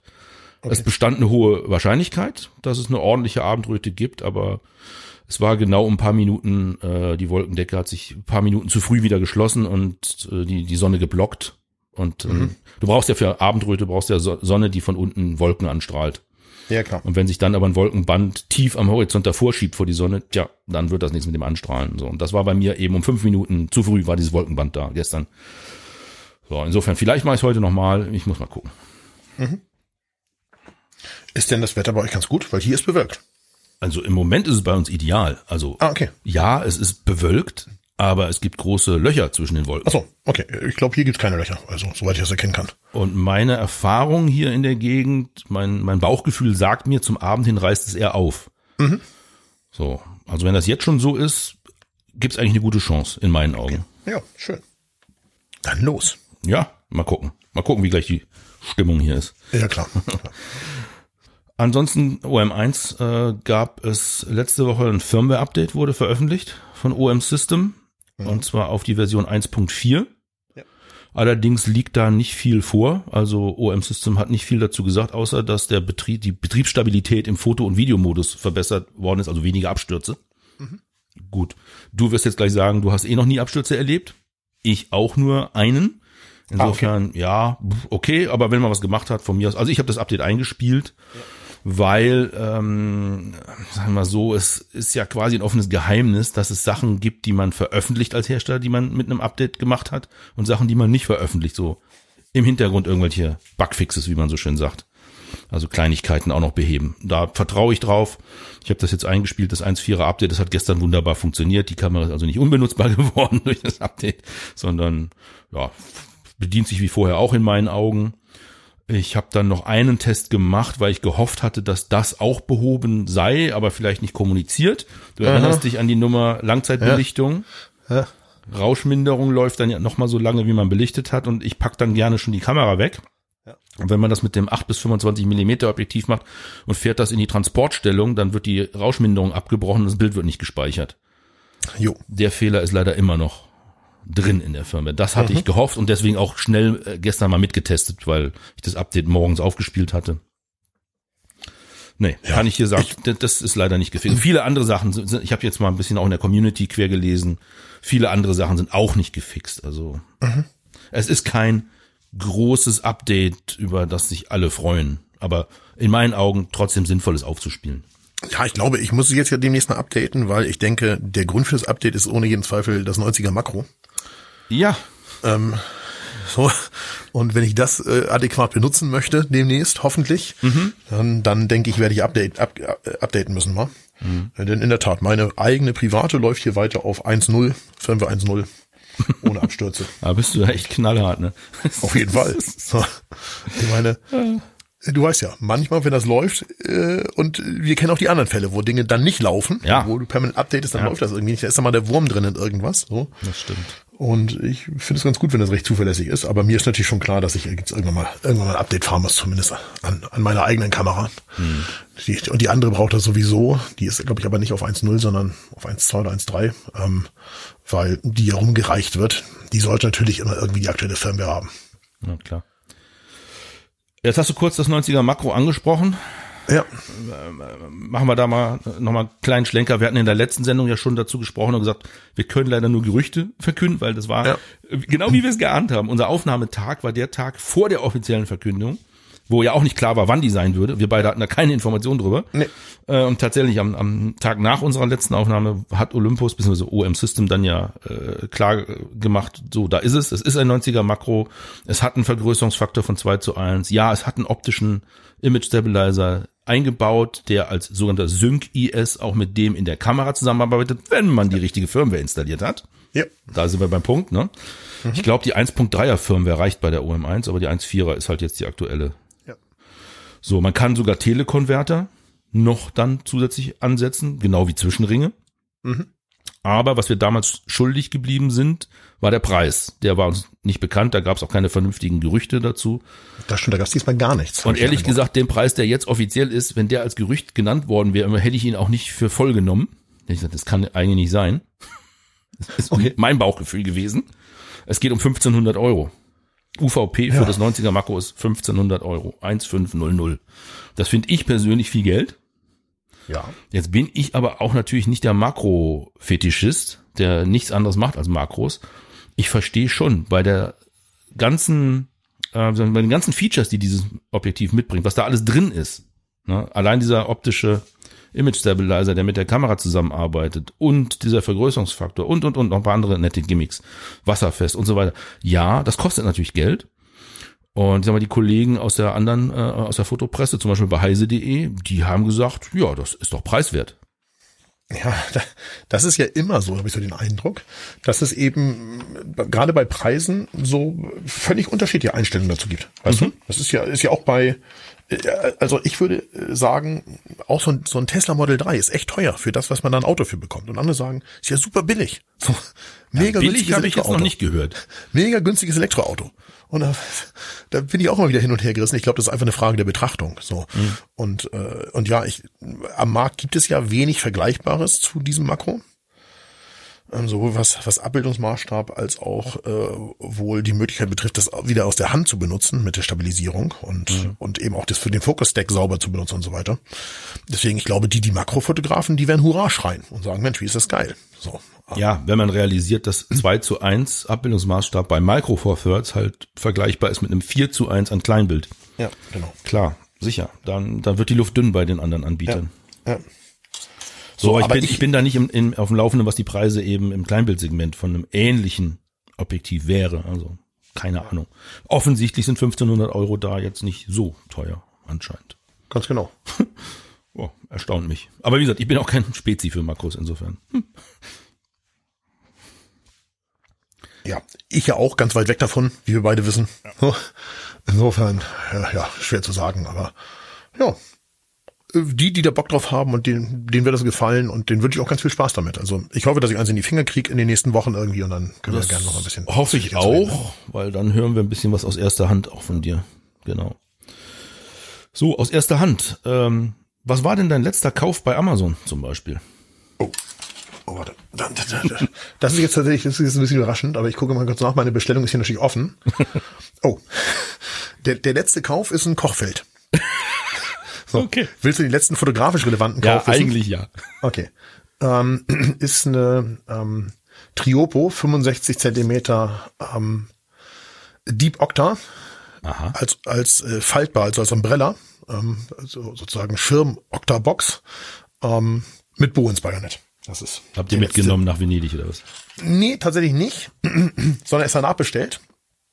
Aber genau aus dem Grund, weil ich in Venedig wieder meine Falt-Octabox dabei hatte und mich jeden Morgen geärgert habe, wenn ich sie auch zusammenbauen musste. Ich gesagt, okay, da muss irgendwas Praktischeres her, was, was einfach nicht so leicht, wo die Stäbe nicht so leicht aus den Führungen rausgehen, sondern die wirklich fixiert sind und sauber eingenäht und dann eben nur aufspannen und fertig. Ja. Okay, jetzt nochmal kurz für die Zuhörenden. Ähm, Unterschied zwischen Falt-Octabox und Schirm-Octabox. Ähm, ja, im, im Prinzip äh, meine ich dasselbe, ähm, aber bei der, bei der, die ich jetzt gekauft habe, ist es so, also eine Octabox besteht ja aus acht Segmenten, das ist also quasi ein Achteck, so, und da sind ja Stäbe, die die Box auf Spannung bringen. Und bei meiner Box, die ich bisher benutzt habe, ist es so, dass diese Stäbe quasi vorne am Rand der Octabox eingeschoben werden in so kleine eingenähte Taschen, sage ich mal, die vielleicht so drei, vier, fünf Zentimeter lang sind, länger nicht. Und wenn man die Box äh, aus der ihrer Verpackung rauszieht, kann es sein, dass einige Stäbe aus diesen Taschen rausrutschen. Mhm. Da muss man die da reinfummeln, bevor man sie wieder aufspannen kann. Und Bei der, die ich jetzt gekauft habe, sind die fest vernäht. Das heißt, die können nicht rausrutschen. Und damit ist eben einfach rausnehmen, spannen, los, losfotografieren. Und das Also die hat so einen Aufspannmechanismus wie ein Regenschirm. genau, ganz genau. Genau. So, das ist ja. Der andere ist halt manueller Fummelkram und da ist einfach zipp und fertig. Genau. Okay, verstanden. Also das ist der letzte fotografisch relevante Kauf hier. Okay. Bei dir? Eine Stativschelle. Ach was. Ja. Und ich bin hellauf begeistert. Aha. Ja. Jetzt wirst du gleich sagen, hä? Wie? Und zwar für das, äh, also eins der Objektive, das ich mit am meisten benutze, das Aha. M-Suico 40 bis 150 2.8. Aha. Also ich bin davon ganz vielen Dingen überrascht. Also erstens ist es ein Sta- Stativschelle-Kraus, weil es hat ja, eine. Richtig? Aber noch viel mehr, dass es eins der Objektive ist, die du am meisten benutzt. Also ja. Echt? Okay. Ja. Was, was dachtest du denn, was ich für ein Objektiv am meisten Na gut, das benutze? ist bei mir das Objektiv, was ich mit Abstand am wenigsten benutze. Selbst das Fischei benutze ich häufiger. Mal guck an. Ja. Nee, das Okay. ist schon, also das äh, äh, 12 bis äh, 100 Ja. ist oft drauf, das 8 bis 25 ist oft drauf und das 40 bis 150. Das ist so das, Okay. was ich eigentlich, wenn es nicht heißt, äh, nur ein Objektiv darf mit, dann habe ich meistens diese drei mit. Okay. So, und das 40 150 ist für mich ein ziemlich gutes Allround-Zoom. Mhm. So, und an dem hat mich eine Sache immer geärgert. Vor allem, seitdem es das 300 Millimeter von Olympus noch, also jetzt OM System, das 300 Millimeter 4.0 Pro mit mitgelieferter Stativschelle gab, Ja. da bin ich ja sehr neidisch geworden. Ja. Weil die hat nämlich eine Eigenart, die beim 300, ne, ab Werk, ist da unten nämlich eine AK Swiss kompatible äh, Platte mit dran.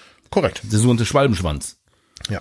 Und ich habe damals schon nachgefragt, bei damals war es noch Olympus, und hab gesagt, das ist ja toll, dass ihr erkannt habt, dass man das an das an die Stativstelle unten anfräsen kann, so ein Schwalbenschwanz. Ja. Cool. Kann ich vielleicht als Ersatzteil jetzt für meinen 40 150 so eine Stativstelle nachbestellen, wo dann der Schwalbenschwanz mit integriert ist? Ja. Nö. Ist ja auch nie erschienen. Richtig. Hat keinen mehr interessiert. Das wird so gefertigt, dabei bleibt's. Gut. Jetzt gibt's einen Dritthersteller auf dem Markt, der in die Bresche gesprungen ist. Ja. Okay. Und das ist super, dass es den gibt. Weil einfach, das ist ja sehr einfach, diese Stativstelle abzunehmen. Man Ja, klar, dreht klar. die Arretierung auf, zieht die ja. mitgelieferten nach hinten ab. Also man muss sie so um 90 Grad verdrehen, dann kann man sie nach hinten Ja. abziehen. Dann holt man die vom Dritthersteller aus dem Karton, setzt die umgekehrt im Weg wieder auf, zieht die Arretierschraube äh, fest und zack hat man einen anderen, andere Stativstelle dran mit integrierter AK Swiss Platte und das ist so herrlich. Und kostet was? 60 Euro. Okay. Ja. Und die sind sehr gut angelegt, meiner Meinung nach. Wenn man das Objektiv benutzt. Richtig. Ja, aber gut. Also, also in meinem Fall sind die richtig schlecht angelegt. Ja, also für dich ist das natürlich nix. Aber, aber genau, aber für die, die das Objektiv benutzen, Ja. ist das vollkommen klar. Ja, weil äh, erstens, also bei mir, äh, jetzt mein persönlicher Sonderfall ist, ich habe natürlich bisher auch mir da drunter eine äh, AK Swiss kompatible Platte drunter geschraubt unter die bisherige Klar. Stativschelle und das war eine von Really Right Stuff, eine ordentliche. Ja. Gut, die werde ich jetzt natürlich auf dem Gebrauchtmarkt gut los. Ja, Ich tippe, damit ist die Stativstelle bezahlt. ja, glaube ich auch. Rechne ich mal so mit. So, dann ist das äh, monetäre abgehandelt für mich. Und ich habe jetzt eine Stativschelle an dem Objektiv dran, die dafür sorgt, dass die Kamera auf dem Stativ nicht so hoch aufbaut mehr. Also Ja. ich habe weniger Schwingungen, Ja. wenn ich auslöse oder wenn der Ja. Wind äh, angreift. Ja. Das Gewicht ist reduziert, weil die die die die angeschraubte zusätzliche Schiene von äh, äh, Really Right Stuff bringt ja, also das ist ja ein richtig massives Teil. Das bringt Ja, selber weiß, richtig was. Gewicht mit und es ist halt zusätzlich zu der Stelle, die man sowieso dran hat. Jetzt ist das alles integriert in einem, weil diesen Fuß unten muss man ja eh, äh, hat man ja dabei so. Insofern gute Sache. Ist, ist das Ding auch ein bisschen länger als das Original? Äh, nee, das leider nicht. Okay. Das ist der einzige Nachteil. Es gibt noch einen kleinen anderen kleinen Nachteil, komme ich gleich zu, aber mir kam es auch erstmal spontan ein bisschen kurz vor. Ja. Aber ich warte jetzt mal die, die Praxiserfahrung ab. Also ich denke insbesondere zum Tragen, weil eigentlich ist das Dusselige an diesen rangeschraubten Akasys-Platten an dieser Aufnahme, Ja. dass man, das sich natürlich gar nicht gut anfasst, Richtig. weil du, weil du aus was eigentlich Runden was Kantiges machst. So, Ja. ähm, äh, deswegen, deswegen meine Frage. Und wenn es jetzt noch ein bisschen länger wäre, dass man es wirklich so an zwei Fingern tragen könnte, dann würde ich jetzt sagen, meine Güte. Ja. Aber das ist anscheinend leider nicht Doch, so. Naja, zwei Finger müsste gehen, Okay. aber nicht mit der ganzen Hand, äh, Okay. mit allen vier Fingern so reingreifen. Also es ist kein Tragegriff. Das ist es wirklich nicht. Möchte ich hier nicht behaupten. Und es ist eckig. Okay. Also scharfkantig. Okay. Nicht, nicht ab, die Really Right Stuff Schiene, die war Ja. sogar abgerundet dagegen. Ja, ich, ich kenne die. Hm? So. Nee, aber das Gute ist, du hast äh, unten drunter hast du trotzdem eine Viertelzoll und eine Dreiachtel Zoll Buchse.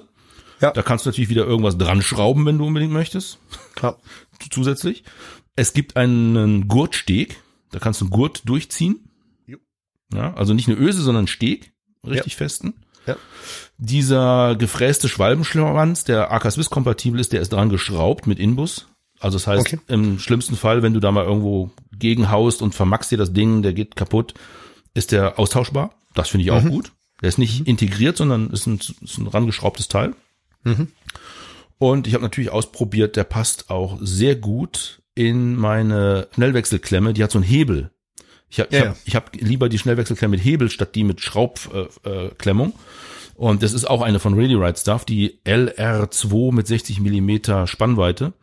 Und da passt das Ding ganz genau rein, weil das ist immer der eine Punkt. Man sagt zwar immer AK Swiss kompatibel und alle denken, es gäbe da einen offiziellen Standard, an den sich alle halten.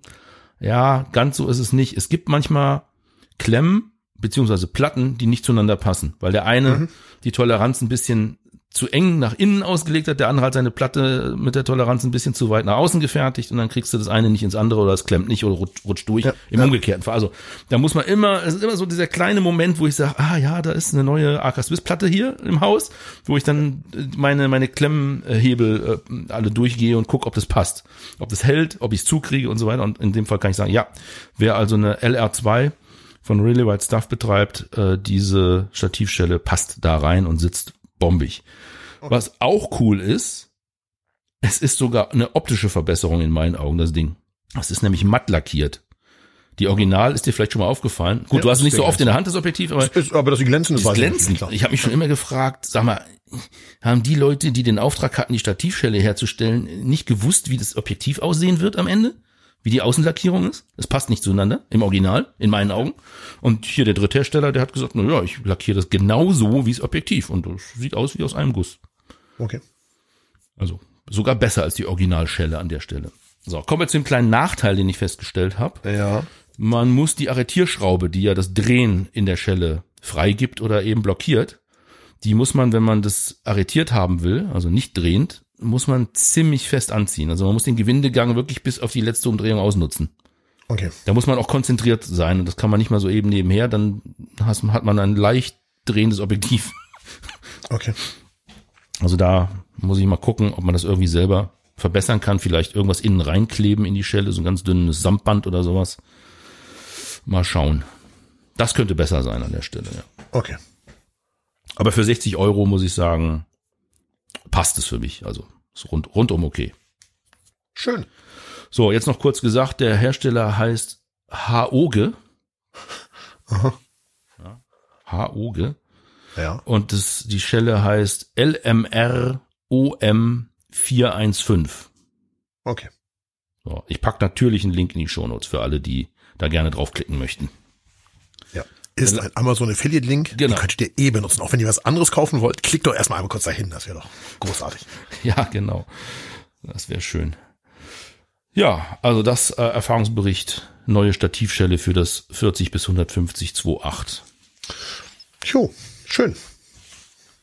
Dann habe ich gehört, beziehungsweise so mit einem Auge gesehen, vielleicht weißt du mehr dazu, äh, die Kamerabranche an sich, also die, äh, die, die Hersteller von Optikzeug, mit dem wir gerne rumspielen, haben letztes Jahr ein ganz gutes Jahr offensichtlich gehabt.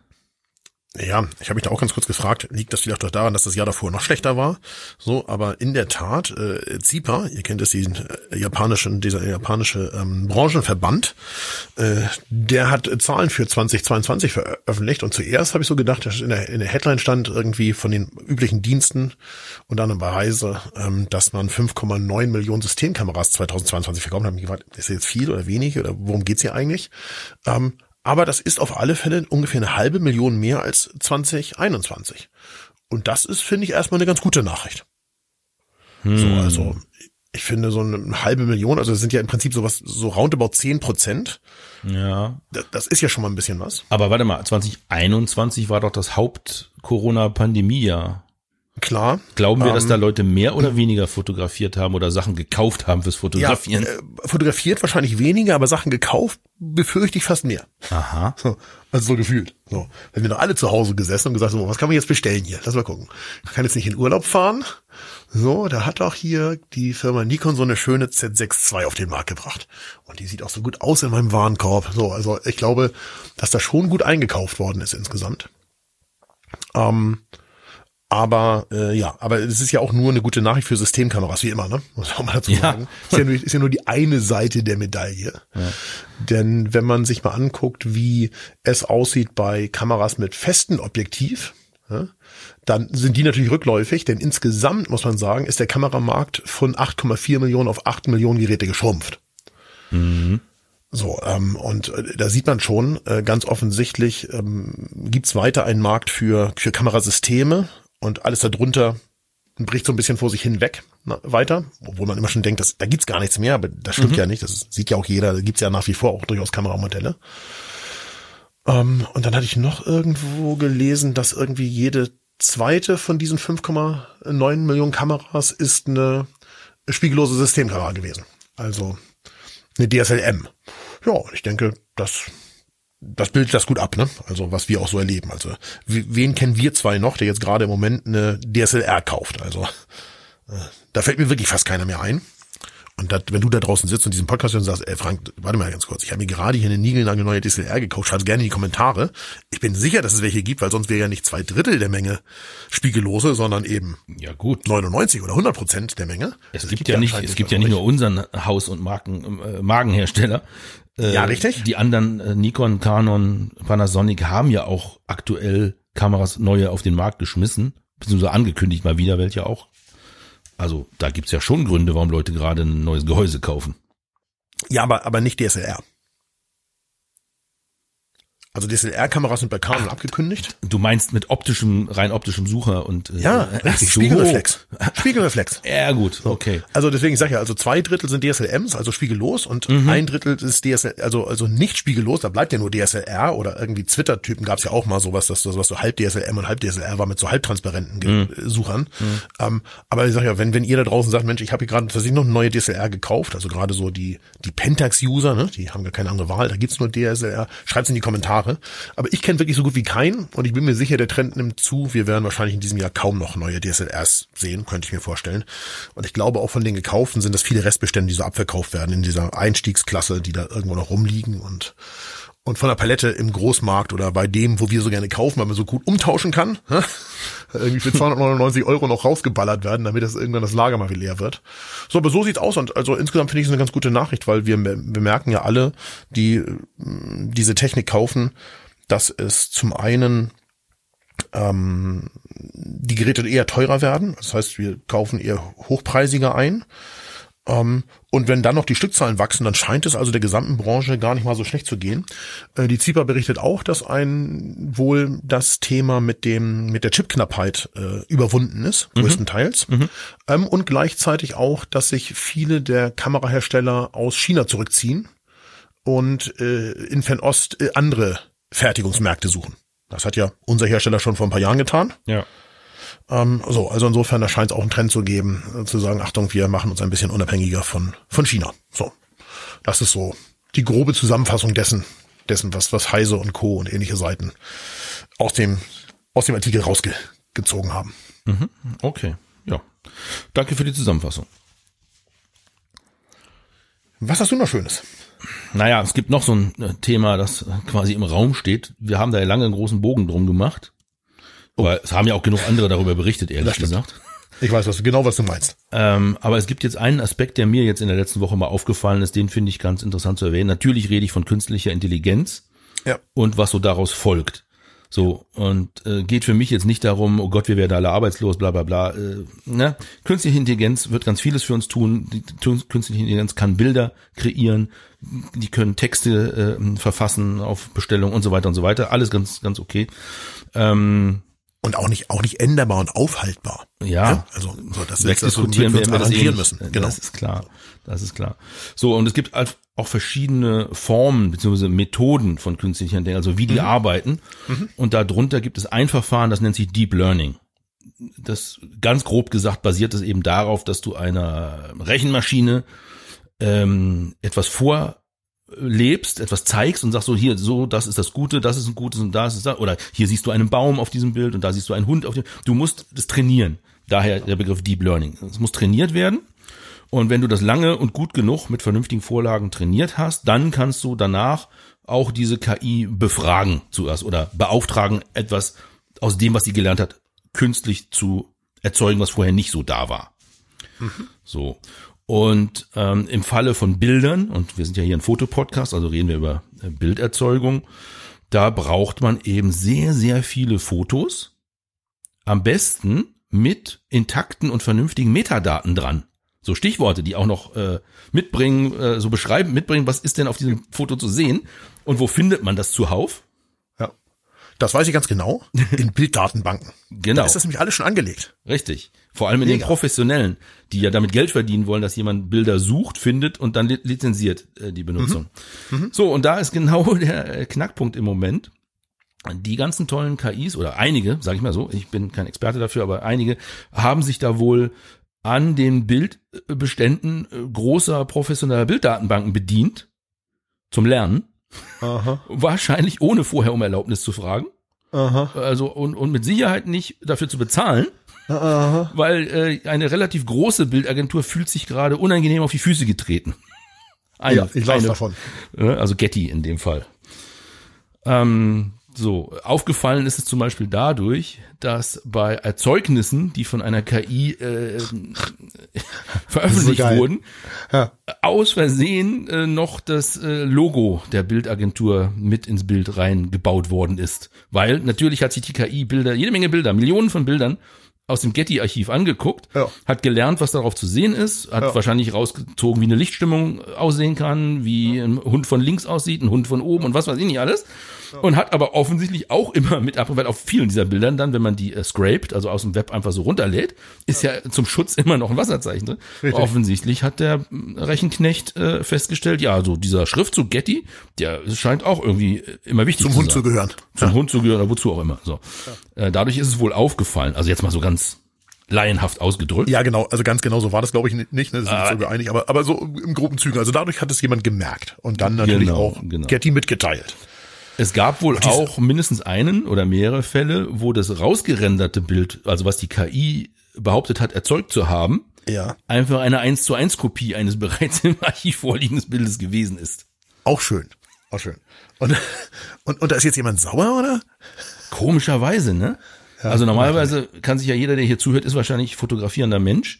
Kann ja. sich mal fragen, wie cool er das fände, wenn andere mit den eigenen Bildern, die man selber gemacht hat, mehr oder weniger aufwendig, äh, plötzlich Geld verdient und man hat selber nichts davon. So, da ist man als Einzelfotograf schon genervt, aber so eine Firma, die darauf basiert, dass sie die Fotos von anderen vermarktet, die ist erst recht pissig, wenn das Ja, passiert. klar. Also da liegt ja auch ganz klar ein Urheberrechtsverstoß vor. Da gibt's glaube ich keine zwei, keine zwei Ja, Meinungen an der Stelle. Ja, glaube ich auch. So, also gut, die KI-trainierenden Unternehmen haben natürlich eine andere Meinung dazu und werden die wahrscheinlich juristisch auch versuchen zu vertreten, aber mm, also meine Laienmeinung, mm, ich, Ich finde den, ich finde den Fall ziemlich klar, aber na gut. So. Ähm, Jetzt, jetzt ist ja die Frage, also ja, hier ist es, sind wir uns, glaube ich, ziemlich drüber einig. Da hat halt äh, eine Firma, die diese KI tra trainiert hat, einfach gesagt, geh mal auf diese Datenbank da, da liegen ja genug Fotos, lies die mal aus, guck dir mal die Metas dazu an und äh, versuch mal daraus zu lernen, wonach Menschen suchen und wenn dann Menschen nach was Ähnlichem suchen, versuch das neu zusammenzustellen und daraus was Eigenes zu machen oder eben aus Fehler, Fehler im Prozess oder im Algorithmus dann vielleicht auch mal nicht. So, das jetzt, das ist, das, ich glaube, da sind die meisten mit uns einig. So, ja, da wird es Menschen geben, die diese KI verkaufen wollen und sagen, ach so, nee, das ist ja alles selbst gemacht. Aber die Wahrheit ist, da liegt ein Verstoß vor. Ähm, Auf alle Fälle muss irgendeine Nutzung bezahlt werden, würde ich mal sagen. Das ist so das Minimum, Genau, was ich mir da so genau. vorstelle. Jetzt aber das geht ja viel weiter, ne? Ja, warte, ganz kleine äh, Randbemerkung noch. Es geht ja nicht nur um die Fotos in so einer Bilddatenbank, also den, der, ja. wo allen klar ist, ja, das ist ein kreativer Prozess, ein Foto herzustellen. Natürlich Ja. unterliegt das dem Urheberrecht. Ja. Das Erstellen einer Sammlung von Dingen, also du machst einen Katalog. Ja. Kataloge unterliegen auch dem Urheberrecht. Also diese Leistung, eine Tabelle erstellt zu klar, haben, in der ja. Sachen Ja. äh, äh, nach einem System angeordnet und wiederfindbar sind, auch, auch das alleine, also die Verwendung der Metadaten, ist auch schon ein Urheberrechtsverstoß wieder für sich und so weiter Mhm. Klar. und so weiter. Klar, ja. So, aber das, aber das, aber das zieht ja, glaube ich, äh, am Ende viel weitere Kreise, weil ähm, das, das, hier sind wir uns ja ziemlich drüber einig. Aber wenn diese KI jetzt plötzlich ganz neue Sachen macht, ja, also äh, ganz neue Texte schreibt, ja, die aber auf was, was anderem basieren, so zum Beispiel so textbasierte KIs, die, die schreiben plötzlich Bücher. Ja? Äh, oder was können wir uns noch vorstellen? Es werden automatisiert plötzlich Dinge konstruiert. Ja, du sagst es auf, ich brauche ein Getriebe und ich gebe vorne so und so viel kW, kommt da an der Welle, Antriebswelle an und das würde ich jetzt gerne in, keine Ahnung, so und so übersetzt, da hinten wieder rauskriegen und dann sagst du, bau mir das mal zurecht. Das ist zwar vielleicht heute so ein bisschen Zukunftsmusik, keine Ahnung, ich bin nicht in der Konstruktion so, dass ich das, dass ich das einschätzen könnte. Na, so ganz weit Aber- weg ist deine Idee nicht. Ich hörte von das- einem, einem, oder Ja, einem mehreren Menschen, die einer textbasierten KI gesagt haben, äh, mach mir doch mal einen Vorschlag zur Inneneinrichtung meines Zimmers. Dabei interessieren mich folgende, oder folgenden Stil mag ich ganz gern. Und das Aha. Licht kommt durch ein großes Fenster von links und bla. Wir haben das so ein bisschen beschrieben. Dann hat äh, in dem Fall ChatGPT da wohl einen Einrichtungsvorschlag in Textform generiert, Ja. den er dann wiederum bei einer bildgebenden KI, ich glaube es war Midjourney, eingespeist hat und das Ding hat ihm dann auch noch ein Visual davon gerendert, so dass er zum gut. Inneneinrichter seines Vertrauens gehen kann und sagen, hier, so hätte ich gern mein Zimmer eingerichtet, zumindest so in der Art. Guck mal, mach mal Ja. was. Ha. Ja, also du bist mit deinem Getriebe, glaube ich, nicht so ganz weit weg. So, aber, aber das ist ja jetzt etwas sozusagen, da hat ja jemand anders schon mal Gehirnschmalz reingesteckt. Also wahrscheinlich ein Innenarchitekt oder jemand, der einen, keine Ahnung, der einen äh, Möbelprospekt gebaut hat oder was weiß ich, jemand, der, äh, der eine Webseite gebaut hat und gesagt hat, wir rendern jetzt hier mal so ein Wohnzimmer zurecht aus unseren Möbeln und stellen das mal ins Netz. Irgendwoher hat die KI das ja gelernt, wie so eine Inneneinrichtung aussehen könnte. Naja, viele, viele völlig- völlig- Kataloge, völlig nicht? Kataloge von Möbelherstellern werden ja auf diese Art und Weise erzeugt. Da ist ja ganz viel gerendert nur noch. Ja, ja aber, aber, Also aber die, die hat ja auch, Modelle dafür liegen ja vor. Aber irgendjemand hat ja da auch Hirnschmalz reingesetzt und jetzt macht ein Computer einfach auf Knopfdruck. Da Mhm. muss ja irgendjemand anders von auch was von haben, der da früher mal sein Gehirn für benutzt hat, weil der hat ja Arbeit da reingesteckt. Oder das Unternehmen Zeit und Geld. Ja. was auch immer. Wie, wie, wie geht es da weiter an der Front? Da werden sich jetzt Juristen rumstreiten, tippe ich mal. Hm. Ich habe noch einen anderen interessanten Gedankengang, Na. ähm, bevor ich zu dem äh, Fotothema nochmal kurz zurückkomme, aber äh, anderer. Ähm, bleiben wir mal deinem, bei deiner Erfindung, bei deinem Getriebe. Ja. Da hat ja jetzt, äh, an, an deinem Beispiel hat ja jetzt maßgeblich eine KI mitgeholfen. Ja. Und wenn man sowas äh, äh, schützen will, weil meistens ist ja eine ganz gute Erfindung, die andere Leute nachbauen wollen, da gibt's ja Patente, die man extra, da lässt man das eintragen, dass äh, ich habe das erfunden und dann darf man das so und so viele Jahre als einziger äh, bauen oder man vergibt Lizenzen, dass andere das auch dürfen, aber dann fließt auch Geld. Ähm, bei dieser Patentanmeldung muss ja eingetragen werden, wer ist eigentlich der Erfinder. Jo. Und jetzt äh, fange ich an nachzudenken, wenn woran will ich messen, ob der maßgebliche Teil der Erfindung vielleicht von der KI erledigt worden ist? Und kann man eine KI als Erfinder eintragen oder als Miterfinder zumindest? Also ich persönlich würde aus dem Bauch raus sagen, nee, das macht keinen Sinn, Weil wenn du bisher, sag ich mal, selber als Mensch hast du was erfunden und hast dazu Werkzeuge benutzt. Du hast Modelle gebaut, dazu hast du eine Pfeile benutzt, eine Schere und Klebstoff, was weiß ich. Du hast irgendwie eine, eine Skizze gemalt, hast einen Bleistift benutzt und ein Lineal. Dann trägst du diese Werkzeuge ja nicht als maßgeblich für die Patentanmeldung als Miterfinder mit ein. Nee, klar. Und in meinen Augen ist eine KI, die auf einem Computer läuft, ein Werkzeug. Du musst es antreiben, anler anlernen, äh, du musst Kommandos geben, damit es das macht, was du erwartest. Ja, was. ja. So, natürlich kommt da eine Wahnsinnsleistung bei raus, die man als Mensch sich schwer vorstellen kann, die alleine zu erbringen. Deswegen benutzt man sowas als Hilfswerkzeug. Ja. Aber Trotz allem tue ich mich schwer zu sagen, eine KI kann ein Urheberrecht äh, erwerben oder, oder hat es, weil es etwas geschaffen hat. Da bin ich ganz bei dir. Ich stelle mir mehr die Frage, also und nicht, da geht es mir nicht darum, dass jemand arbeitslos wird oder keinen Job mehr hat oder so. Das ist alles Quatsch, glaube ich. Aber ich stelle mir mehr die Frage, äh, wie werden die entschädigt, die die Leistung eigentlich ursprünglich erbracht haben? Ja, Also so. gerade so im Deep Learning Bereich, da hat ja irgendein Ingenieur irgendwo auf dieser Welt quasi die Vorlage dafür geliefert. Und ein anderer hat sowas ähnliches gebaut und ein vierter noch irgendwas und ein fünfter und sechster und z- 20 Leute. Und diese 20, 20 Dinge hat die KI sich jetzt angeguckt und gesagt, okay, und jetzt versuche ich daraus eine optimierte Version zu machen. Da sind die ja außen vor. Also die fragt ja keiner mehr. Sagt ja keiner, pass mal auf, pass mal auf, Freunde. Wir haben da mal in eure Getriebezeichnung reingeglotzt und Ja. äh, unsere KI hat gesehen, das kann man jetzt noch viel besser machen. Ja. Äh, Sondern die sind ja einfach völlig außen vor. Jetzt weiß ich, worauf du hinaus willst. Und das ist auch der Punkt, den ich noch für Fotos machen wollte. Schließt sich Okay. der Kreis. Ja. Ähm, dazu müssten diese 20 bisherigen Getriebeerfinder, die dummerweise ihre Zeichnungen irgendwo abgelegt haben, wo eine KI reingucken konnte, ähm, die müssten ja erstmal mitbekommen, Richtig. dass ihre grundlegende Arbeit weiter verwurstet worden ist. Und so ist es ja bei den Fotos, die Auch. von KIs im Moment ausgeliefert werden, so ähnlich. Man muss ja erstmal darauf kommen, dass da Teile drin stecken, die von dir oder von mir sind. Also wir täten uns da sehr schwer, das zu finden, weil wir gar nicht jedes Bild angucken, was irgendeine KI auf der Welt erzeugt. Das ist schon mal schwierig. Dann überhaupt analysieren zu können, was ist da eigentlich zusammengemixt worden und so weiter. Das heißt, das ist eine Aufgabe wiederum für andere nur ganz große Firmen. Mit, Ja. wiederum mit eigenen KIs, die wiederum darauf trainiert sind, Bestandteile in fertigen Fotos zu finden, die vielleicht von anderen Fotos stammen und so weiter. Also da, da beißen sich wahrscheinlich gerade Google, Microsoft, Meta, irgendwelche Regierungsorganisationen oder so vielleicht die Zähne dran aus. Ja. Ähm, ich persönlich würde sagen, äh, was ist eigentlich mit unseren Fachverbänden für Medienschaffende? Also ich sag mal so, hallo VG Bildkunst, DJV, Freelance. Was macht ihr da an der Stelle? Weil für einen Einzelnen ist das nicht nachzuverfolgen. Naja, und auch, und ich glaube auch nicht nachweisbar, weißt du? Also ich glaube auch die, die Beweislast ist halt einfach eine unfassbar schwierige.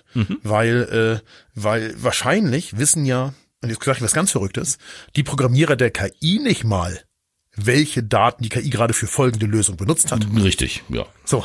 Und da sehe ich tatsächlich Probleme. Also, und jetzt können wir natürlich alle sagen, ja, dann gibt es das halt alles einfach nicht mehr. Es gibt kein Urheberrecht mehr, weil alles, was aus der KI rausflitzt, das, das müssen wir halt akzeptieren. Und äh, wenn die KI aus irgendwelchen Dokumenten äh, neue Maschinen erfunden hat und oder Texte geschrieben oder weiß der Geil, was alles möglich, was so KI machen kann, dann müssen wir halt damit leben. Da können wir uns ja irgendwie drauf einigen, wenn das so ist. Aber äh, dann, dann weiß das jeder und dann stellen halt die Menschen nichts mehr ins Netz, die das nicht wollen.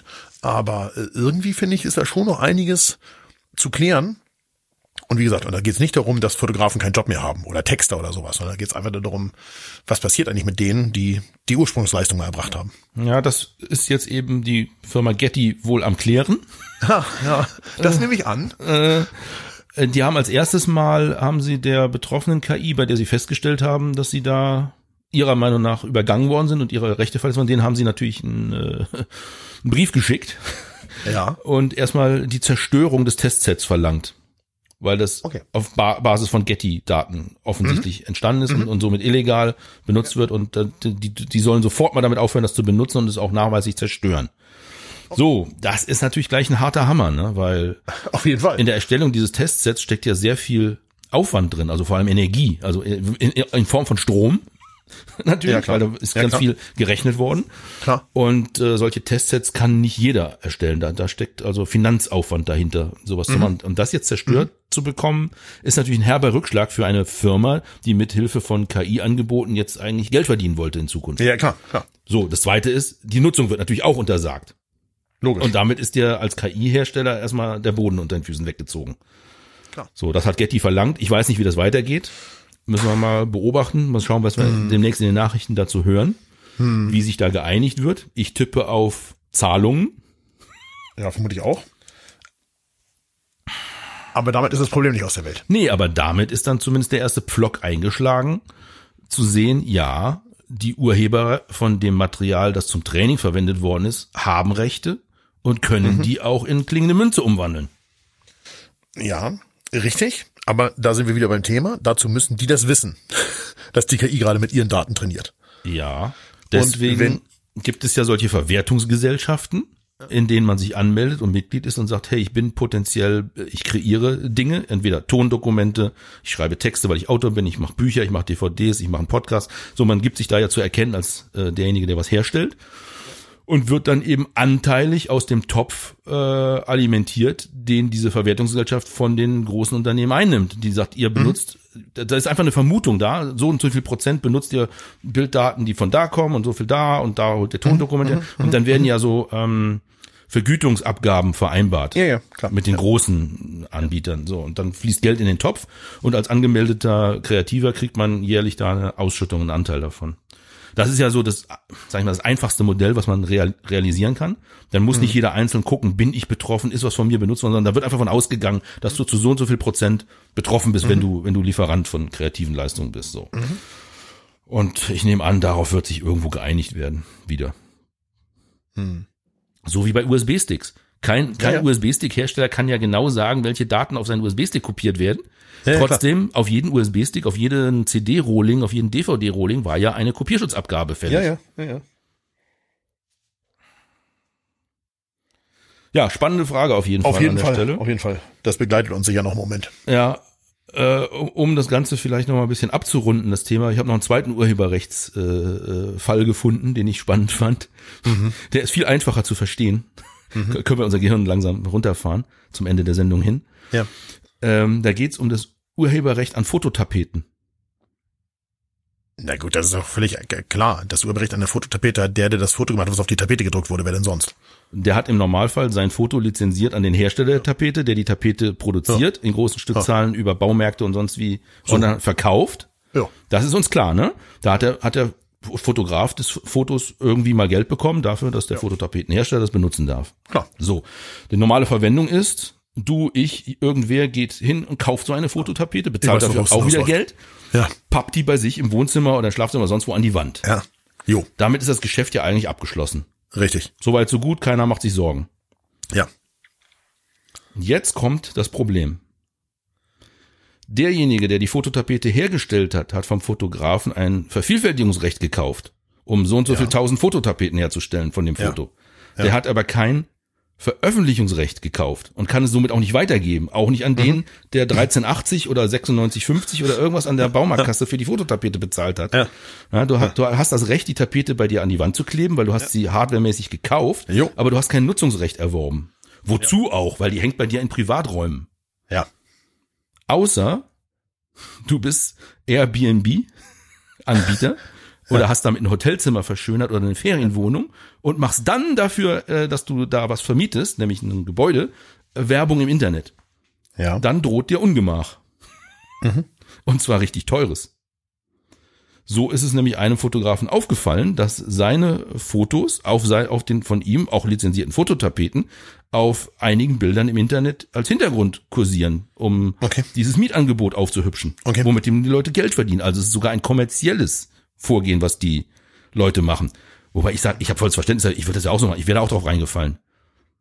Da denkst du ja nicht drüber nach, dass die Fototapete im Hintergrund deines Fotos, wenn du dein, dein, dein, dein, deine Ferienwohnung äh, vermieten möchtest, dass das ein Problem sein könnte.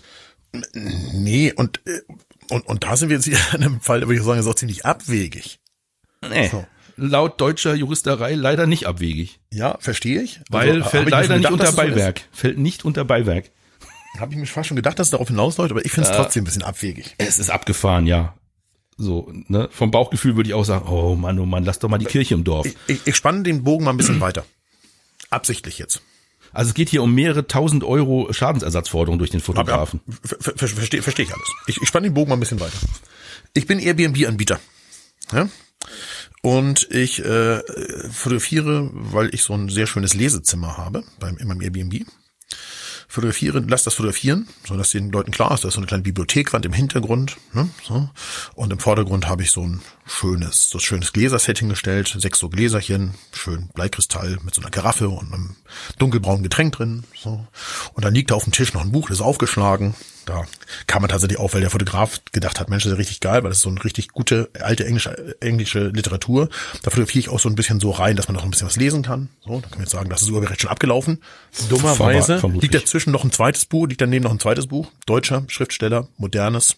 Da kann ich das, den Titel lesen und das Foto, was auf dem Einband gedruckt ist, sehen. Freunde, mal allen Ernstes wenn da jetzt alle, die an diesem Scheiß beteiligt sind, jetzt entschädigt werden sollen, ja, mhm. am besten noch der Schrankproduzent, der, der die Buchrücken alle gestaltet hat von den ganzen Büchern, die da drin stehen, so, der Teppich hat ein Muster und der Designer hat den Teppich, das Teppichmuster gemacht und dann auch noch die, die die Bücher vorne geschrieben haben und die Einbände fotografiert.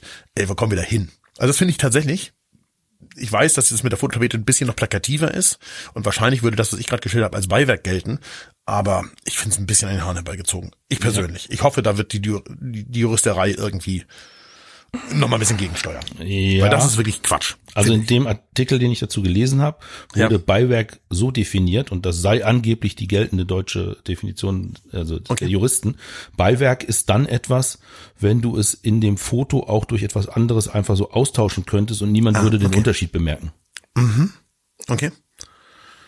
So, da ist das Fototapetenthema natürlich doch prominent, weil Ja, wenn schon ein du die, plakatives Thema dann. wenn klar. du die ja, im klar. Hintergrund austauschst, dann sieht das Bild wirklich ganz anders aus. Ja, klar. klar. Ja? Es sei denn, es ist vielleicht nur so drei Quadratzentimeter äh, Ja, ja, mit klar, aufs Bild gerutscht in der, irgendeiner klar, Bildecke. ja. Klar, dann wird auch kein Hahn danach krähen. Aber in deinem Beispiel, ob da jetzt ein englischsprachiges Buch äh, im Vordergrund liegt oder ein deutschsprachiges Buch, also das wird wahrscheinlich tatsächlich niemand interessieren. Das Gläserset, ja, da käme es dann drauf an, ne? wenn das so ein herausragend tolles Gläserset ist von einem berühmten Design. Designer, wo Ja. jeder, den du auf der Ja. Straße fragst, sagt, ja, das sind ja Colani-Gläser, ganz klar, ja. So, dann kannst du die eben nicht einfach austauschen in dem Bild. So. Und da bin ich ein bisschen. Ich glaube, da sind, ich glaube, wenn das sich durchsetzt, oh, ich habe ganz schlimme Befürchtungen, wenn ich jetzt hier darüber nachdenke. Die Da wird nächste Abmahnwelle, ne? Genau. 20 so Abmannskanzleien werden jetzt schon in, mit den Hufen scharren und sagen, ah, jetzt gucken wir hier alle die ganzen Airbnb-Seiten durch und verklagen die ganzen Anbieter. Ich denke, diesem äh, Artikel, den ich da so überflogen habe, liegt so etwas auch zugrunde. So eine Idee schön. von einer Kanzlei. Mega. Total toll. Mhm. Ich freue mich auch. Ja. Ja, Urheberrecht. Für die einen gut, weil man kann damit Geld verdienen. Für die anderen, mh, schwieriges Thema, kann Geld kosten. Ja, und aber pass auf, jetzt, jetzt komme ich. Jetzt, wir beide gehen mal mit gesundem Menschenverstand an dieses Thema nochmal dran. Wenn wir jetzt äh, so eine Fototapete, so ein Fototapetenfoto verkauft hätten an einen Fototapetenverlag, du und ich, Ja. ja, Ja. dann wären wir doch sicher, wir zwei, nicht davon ausgegangen, dass wir Geld von jemandem bekommen, der diese Fototapete an seine Wand klebt und eine Ferienwohnung vermietet. Das hätten wir doch ausgeschlossen für uns, gedanklich. Wie gesagt, wir haben das Foto verkauft an den Fototapetentypen. So.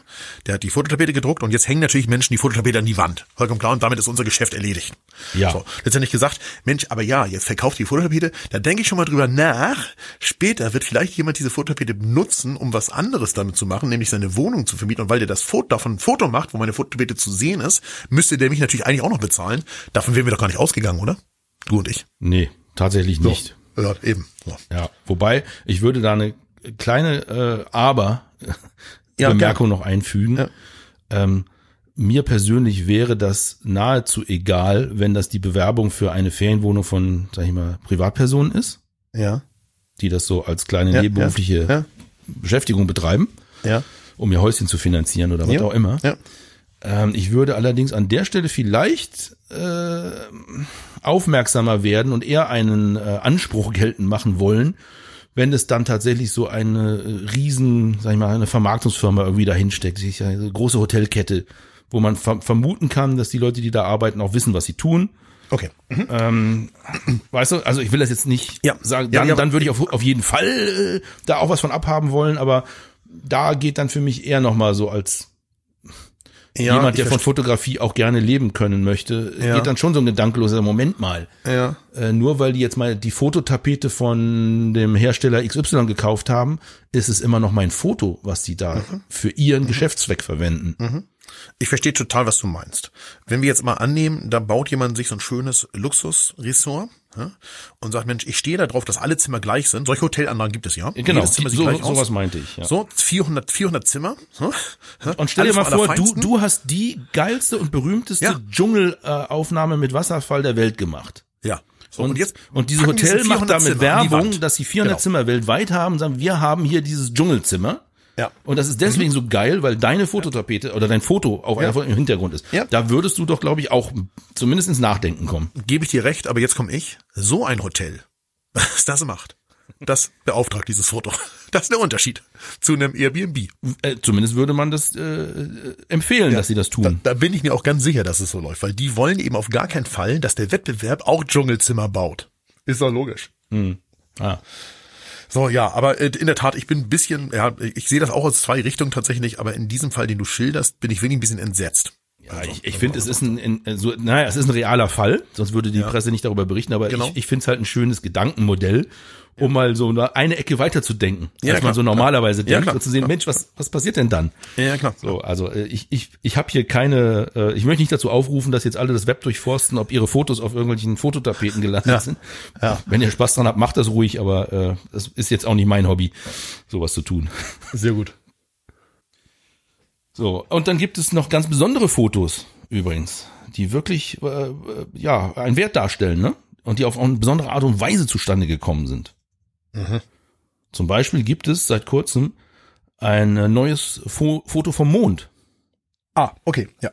Davon wird jetzt jeder sagen, ja, habe ich auch schon gemacht. Sobald man ein neues Teleobjektiv kauft, das erste, was Ja. man macht, ist, man fotografiert abends den Mond damit. genau. Und stellt es auf Facebook. So. Ähm, nee, hier geht es um, um eine ernsthafte wissenschaftliche Aktion vom National Radio Astronomy Observatory im Zusammenarbeit mit der Green, mit dem Green Bank Observatory und Raytheon Intelligence and Space. Aha. Da siehst du schon ein paar große Namen, die haben sich zusammengetan, um etwas Ja. Einzigartiges zu schaffen. Nämlich das hochauflösendste Mondfoto, das es zurzeit gibt. Also Okay. mit den meisten Details zu erkennen, von der Erde aus gemacht. Ja. Nicht, ne, Satellit hochgeschossen und dann den Mond damit mit einer Kamera fotografiert, sondern von der Erde aus. Und zwar haben sie den Tycho oder Tycho-Krater fotografiert, so, Tycho. Okay. Mit einer Auflösung von fünf Metern. Da muss ich jetzt, Okay. einfach- ich, ich kenne mich nicht aus, aber Ja, ich, ich- muss aufgrund der Nachricht davon ausgehen, fünf Meter Auflösung ist also sehr fein für Mondfotos, Ja, weil es ist weil das ja- hochauflösendste Mondfoto, das es zurzeit gibt. Ist ja auch ein Riesenobjekt. Ja. Also von hier sieht's sehr klein aus, aber ist ja ein Riesenobjekt. Da finde ich fünf Meter ganz erstaunlich. Ja, also mit anderen Worten, man würde ein geparktes Auto erkennen können. Okay. Jetzt nicht das Nummernschild Ja, ja, ja. und auch nicht unbedingt, wie viel Reifen es hat. Aber ich sag mal, man würde erkennen können, da steht ein PKW oder ein Bus. Das könnte man schon unterscheiden. Also ein, ein hier Reisebus oder so, Linienbus oder sowas. So, was mich fasziniert hat, ist, das Foto wurde nicht mit einem Objektiv aufgenommen, Äh, sondern? Mit Radar. Deswegen Raytheon beteiligt. Okay. Raytheon ist ja ein großer Hersteller Ja, von ja, ja. äh, Marienradar und so weiter. Ja.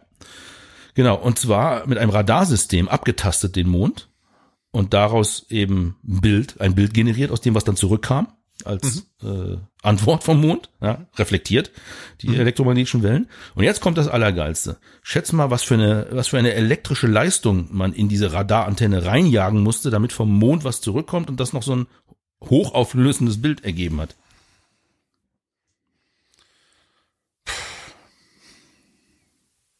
Ich habe keinen blassen Schimmer. Also, ich habe wirklich überhaupt keine Ahnung. Da kann, da kann man nur verlieren, wenn man jetzt irgendwas von Megawatt faselt oder so. Ja. Ich habe wirklich, ich habe wirklich keinen kein, kein Schimmer. Dann bist du schon raus, genau. So, Megawatt äh, interessiert hier keinen an der Stelle.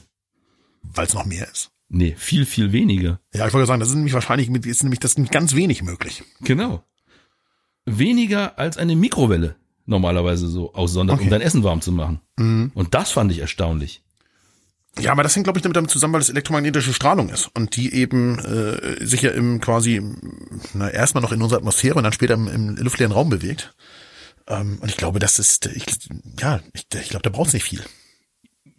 Naja, es ist aber eine ziemliche Entfernung. Und Ja, es schon. muss ja hin und zurück. Und wir wissen ja, äh, ich nehme an, bei elektromagnetischer Strahlung ist es genauso wie bei Licht. Mit dem, es nimmt mit dem Quadrat der Entfernung ab, die Leistung, die irgendwo ankommt. Also, hm. Vielleicht vertue ich mich da, Ja, da bin ich mir auch nicht sicher. bin kein. Physiker, aber ich, ich finde es jedenfalls so eine typische Mikrowelle. Wie viel Watt Leistung hat Sagen wir die? 700 Watt. 600, 700, 800, vielleicht mal 1000 Watt. Wenn du dein Essen ganz schnell verkohlen äh, willst, dann nimmst du eine 1000 Watt ja. Mikrowelle. Genau. So. Äh, und damit kann man also eine Antenne beschicken, die die elektromagnetische Strahlung zum Mond schickt und das reflektierte bisschen, was zurückkommt, wieder aufnimmt und ein Ja.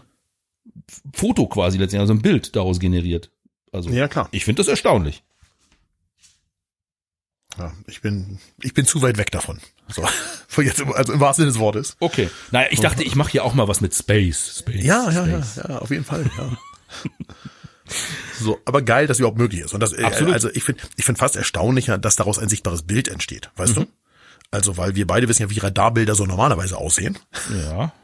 Das Echt? ist jetzt auch, also ich nicht. Wo, ja, woher so, aber auf, so einem, auf so einem normalen Radar, wenn du so auf so einen Radarbildschirm guckst. In guck- Schifffahrt ich- oder sowas. Sorry, ich gucke nicht täglich auf Radarbildschirme. Also, ja, okay, aber in so einer Schifffahrt oder irgend sowas. Dann hat das hier jetzt nicht gerade eine fotorealistische Auflösung. Da bin ich Ja. eher überrascht, dass, dass, dass da überhaupt ein richtig geiles Foto draus wird. Äh, Dann äh, könnte vielleicht die, dieser ähm, Teil hier interessant sein. Es handelt sich um einen Prototypen. Also Okay. bei der Maschinerie, die das Foto Ja. gemacht hat. Ja. Vielleicht ist das ein neuer Weg, Ja. den die da zusammen ausprobiert haben. Okay, Artikel in den Shownotes für alle, die, die das jetzt nachlesen wollen, ich, gucken ich, wollen. Ich mache den weiter. Link in die Shownotes, dann kann das jeder nochmal nachlesen. Genau. Das war so der bunte Blumenstrauß, den ich so für heute vorbereitet hatte. Meine Güte. Äh, ich würde jetzt an der Stelle gerne Feedback noch äh, einpflegen hier. Fordern. Ein, ein, ja, einfordern Einfordern? auch immer gerne. Einfordern, ja, würde ich sagen. Ja, in letzter Zeit war es sehr schön. Es gab Kommentare äh, Ja. auf fotophonie.de, das hat mir Ja. sehr gefallen. Ähm, ich würde jetzt an der Stelle auch gerne drüber sprechen, aber ich habe es heute nicht geschafft, es angemessen vorzubereiten. Deswegen nehmen wir uns das fürs nächste Mal vor. Aber bitte Ja. lasst nicht nach, wenn ihr was zu sagen oder zu fragen habt. Rein in die Kommentare unter diesem Podcast hier, unter dieser Episode, die 212, auf fotophonie.de. Und wenn da jemand schreibt, Achtung, tatsächlich, ich gucke mir die Shownotes an und klicke auf relevante Links, dann schreibt das ruhig, weil das lesen wir jetzt nicht so häufig, aber ich habe es jetzt gerade die Tage mal gelesen und dachte, ah, Genau. oh, gibt es doch. Ja, dann möchte ich einmal wieder Danke sagen, gerne. Ja. an die Menschen, die uns direkt finanziell unterstützen, indem sie zum Beispiel eine PayPal-Überweisung tätigen. Wir haben da so einen Knopf auf der Startseite, da geht das sehr einfach mit. Und den haben in letzter Zeit wieder äh, einige genutzt. Insofern sage ich vielen, vielen Dank an Christiane, an Ute, an Michael und unsere beiden Dauerspender Jens und Paul. Vielen herzlichen Dank für eure Unterstützung. Merci an euch. Ich danke auch allen, die unsere Affiliate-Links benutzen, also da draufklicken und sich dann was Schönes kaufen. Da wir das eigentlich nur mit Amazon machen, ist es meistens auf Amazon. Und äh, das könnt ihr gerne auch in Zukunft weiter so machen oder sogar noch intensiver. Das würde uns auch freuen, weil da haben wir auch ein bisschen was davon. Genau. Und dann würde ich hier aus der Sendung gehen mit einem Gruß. Oh, ja. Ja, einen schönen Gruß an Happy Shooting. Ach was. Ja, ich, äh, ich gebe zu, ich höre Podcasts manchmal beim Einschlafen. Oh, ja. Und so kam es, dass ich die vorletzte Episode von den beiden Jungs, äh, die Episode äh, 794, Ja. ich mach's auch gewerblich, die hörte ich so beim Einschlafen und plötzlich war ich wieder hellwach, weil haben Boris, weil Boris schöne Grüße an die Fotophonie losließ. Nicht also, huch, äh, was ist los? Oh, okay. Ja, da hatten sie ein Thema Umgang mit Akkus und wie man Akkus wohl sortiert und lagert und äh, da wurden wir zitiert als diejenigen, die das ja wohl ein bisschen übertreiben, so mit Bekleben und Beschriften und Tabelle führen. Naja, wir kann ich, würde ich jetzt nicht sagen. Ja? Ja? Da fässt mal jeder jetzt an seine Nase, der sich angesprochen fühlt. Ich ja nicht, das ist ja Schüttgut hier und landet in, landet in so einer großen Polybox. So. Aber ja, äh, ja, bisschen, bisschen übertreiben vielleicht, aber du weißt was, Dieter. Äh, Von nichts kommt nichts. Genau. So, und deswegen gab's heute auch den kleinen Space, Space, Space Block bei uns. Verstehe. Liebe Grüße, Jungs. Jo, Ah, ist schön. Wir hören uns gegenseitig also. so sieht aus. Mein Lieber, Vielen herzlichen Dank, dass du dir die Zeit heute genommen hast. danke dir natürlich. Ja, Allen da draußen Mir gute. Zeit. Genau. Geht raus, macht Fotos. richtig. Habt Spaß. Habt euch gegenseitig lieb. Genau, dann wisst ihr, wie das läuft, ne? Ne? Äh, was? Wir hören uns wieder, ist doch klar. Ach, das oh. Ich dachte, du wolltest jetzt noch was zum Thema wie fotografieren gehen. Auf gar keinen Fall. Kommt, jetzt wir kommt sind hier, verrückt geworden. Wir wollen doch jetzt nicht am letzten Rest noch was zum Thema Fotografieren sagen. Das ist doch Quatsch. Jetzt kommt hier der Einzeiler, äh, wie, wie, wie fotografiert man? Das, wäre jetzt der Kracher am Ende. Nee, natürlich. Alles klar. Wir hören uns wieder. Jo. Macht's gut. Bis Macht es dahin. gut. Tschüss, tschüss. Tschüss. Ahoi.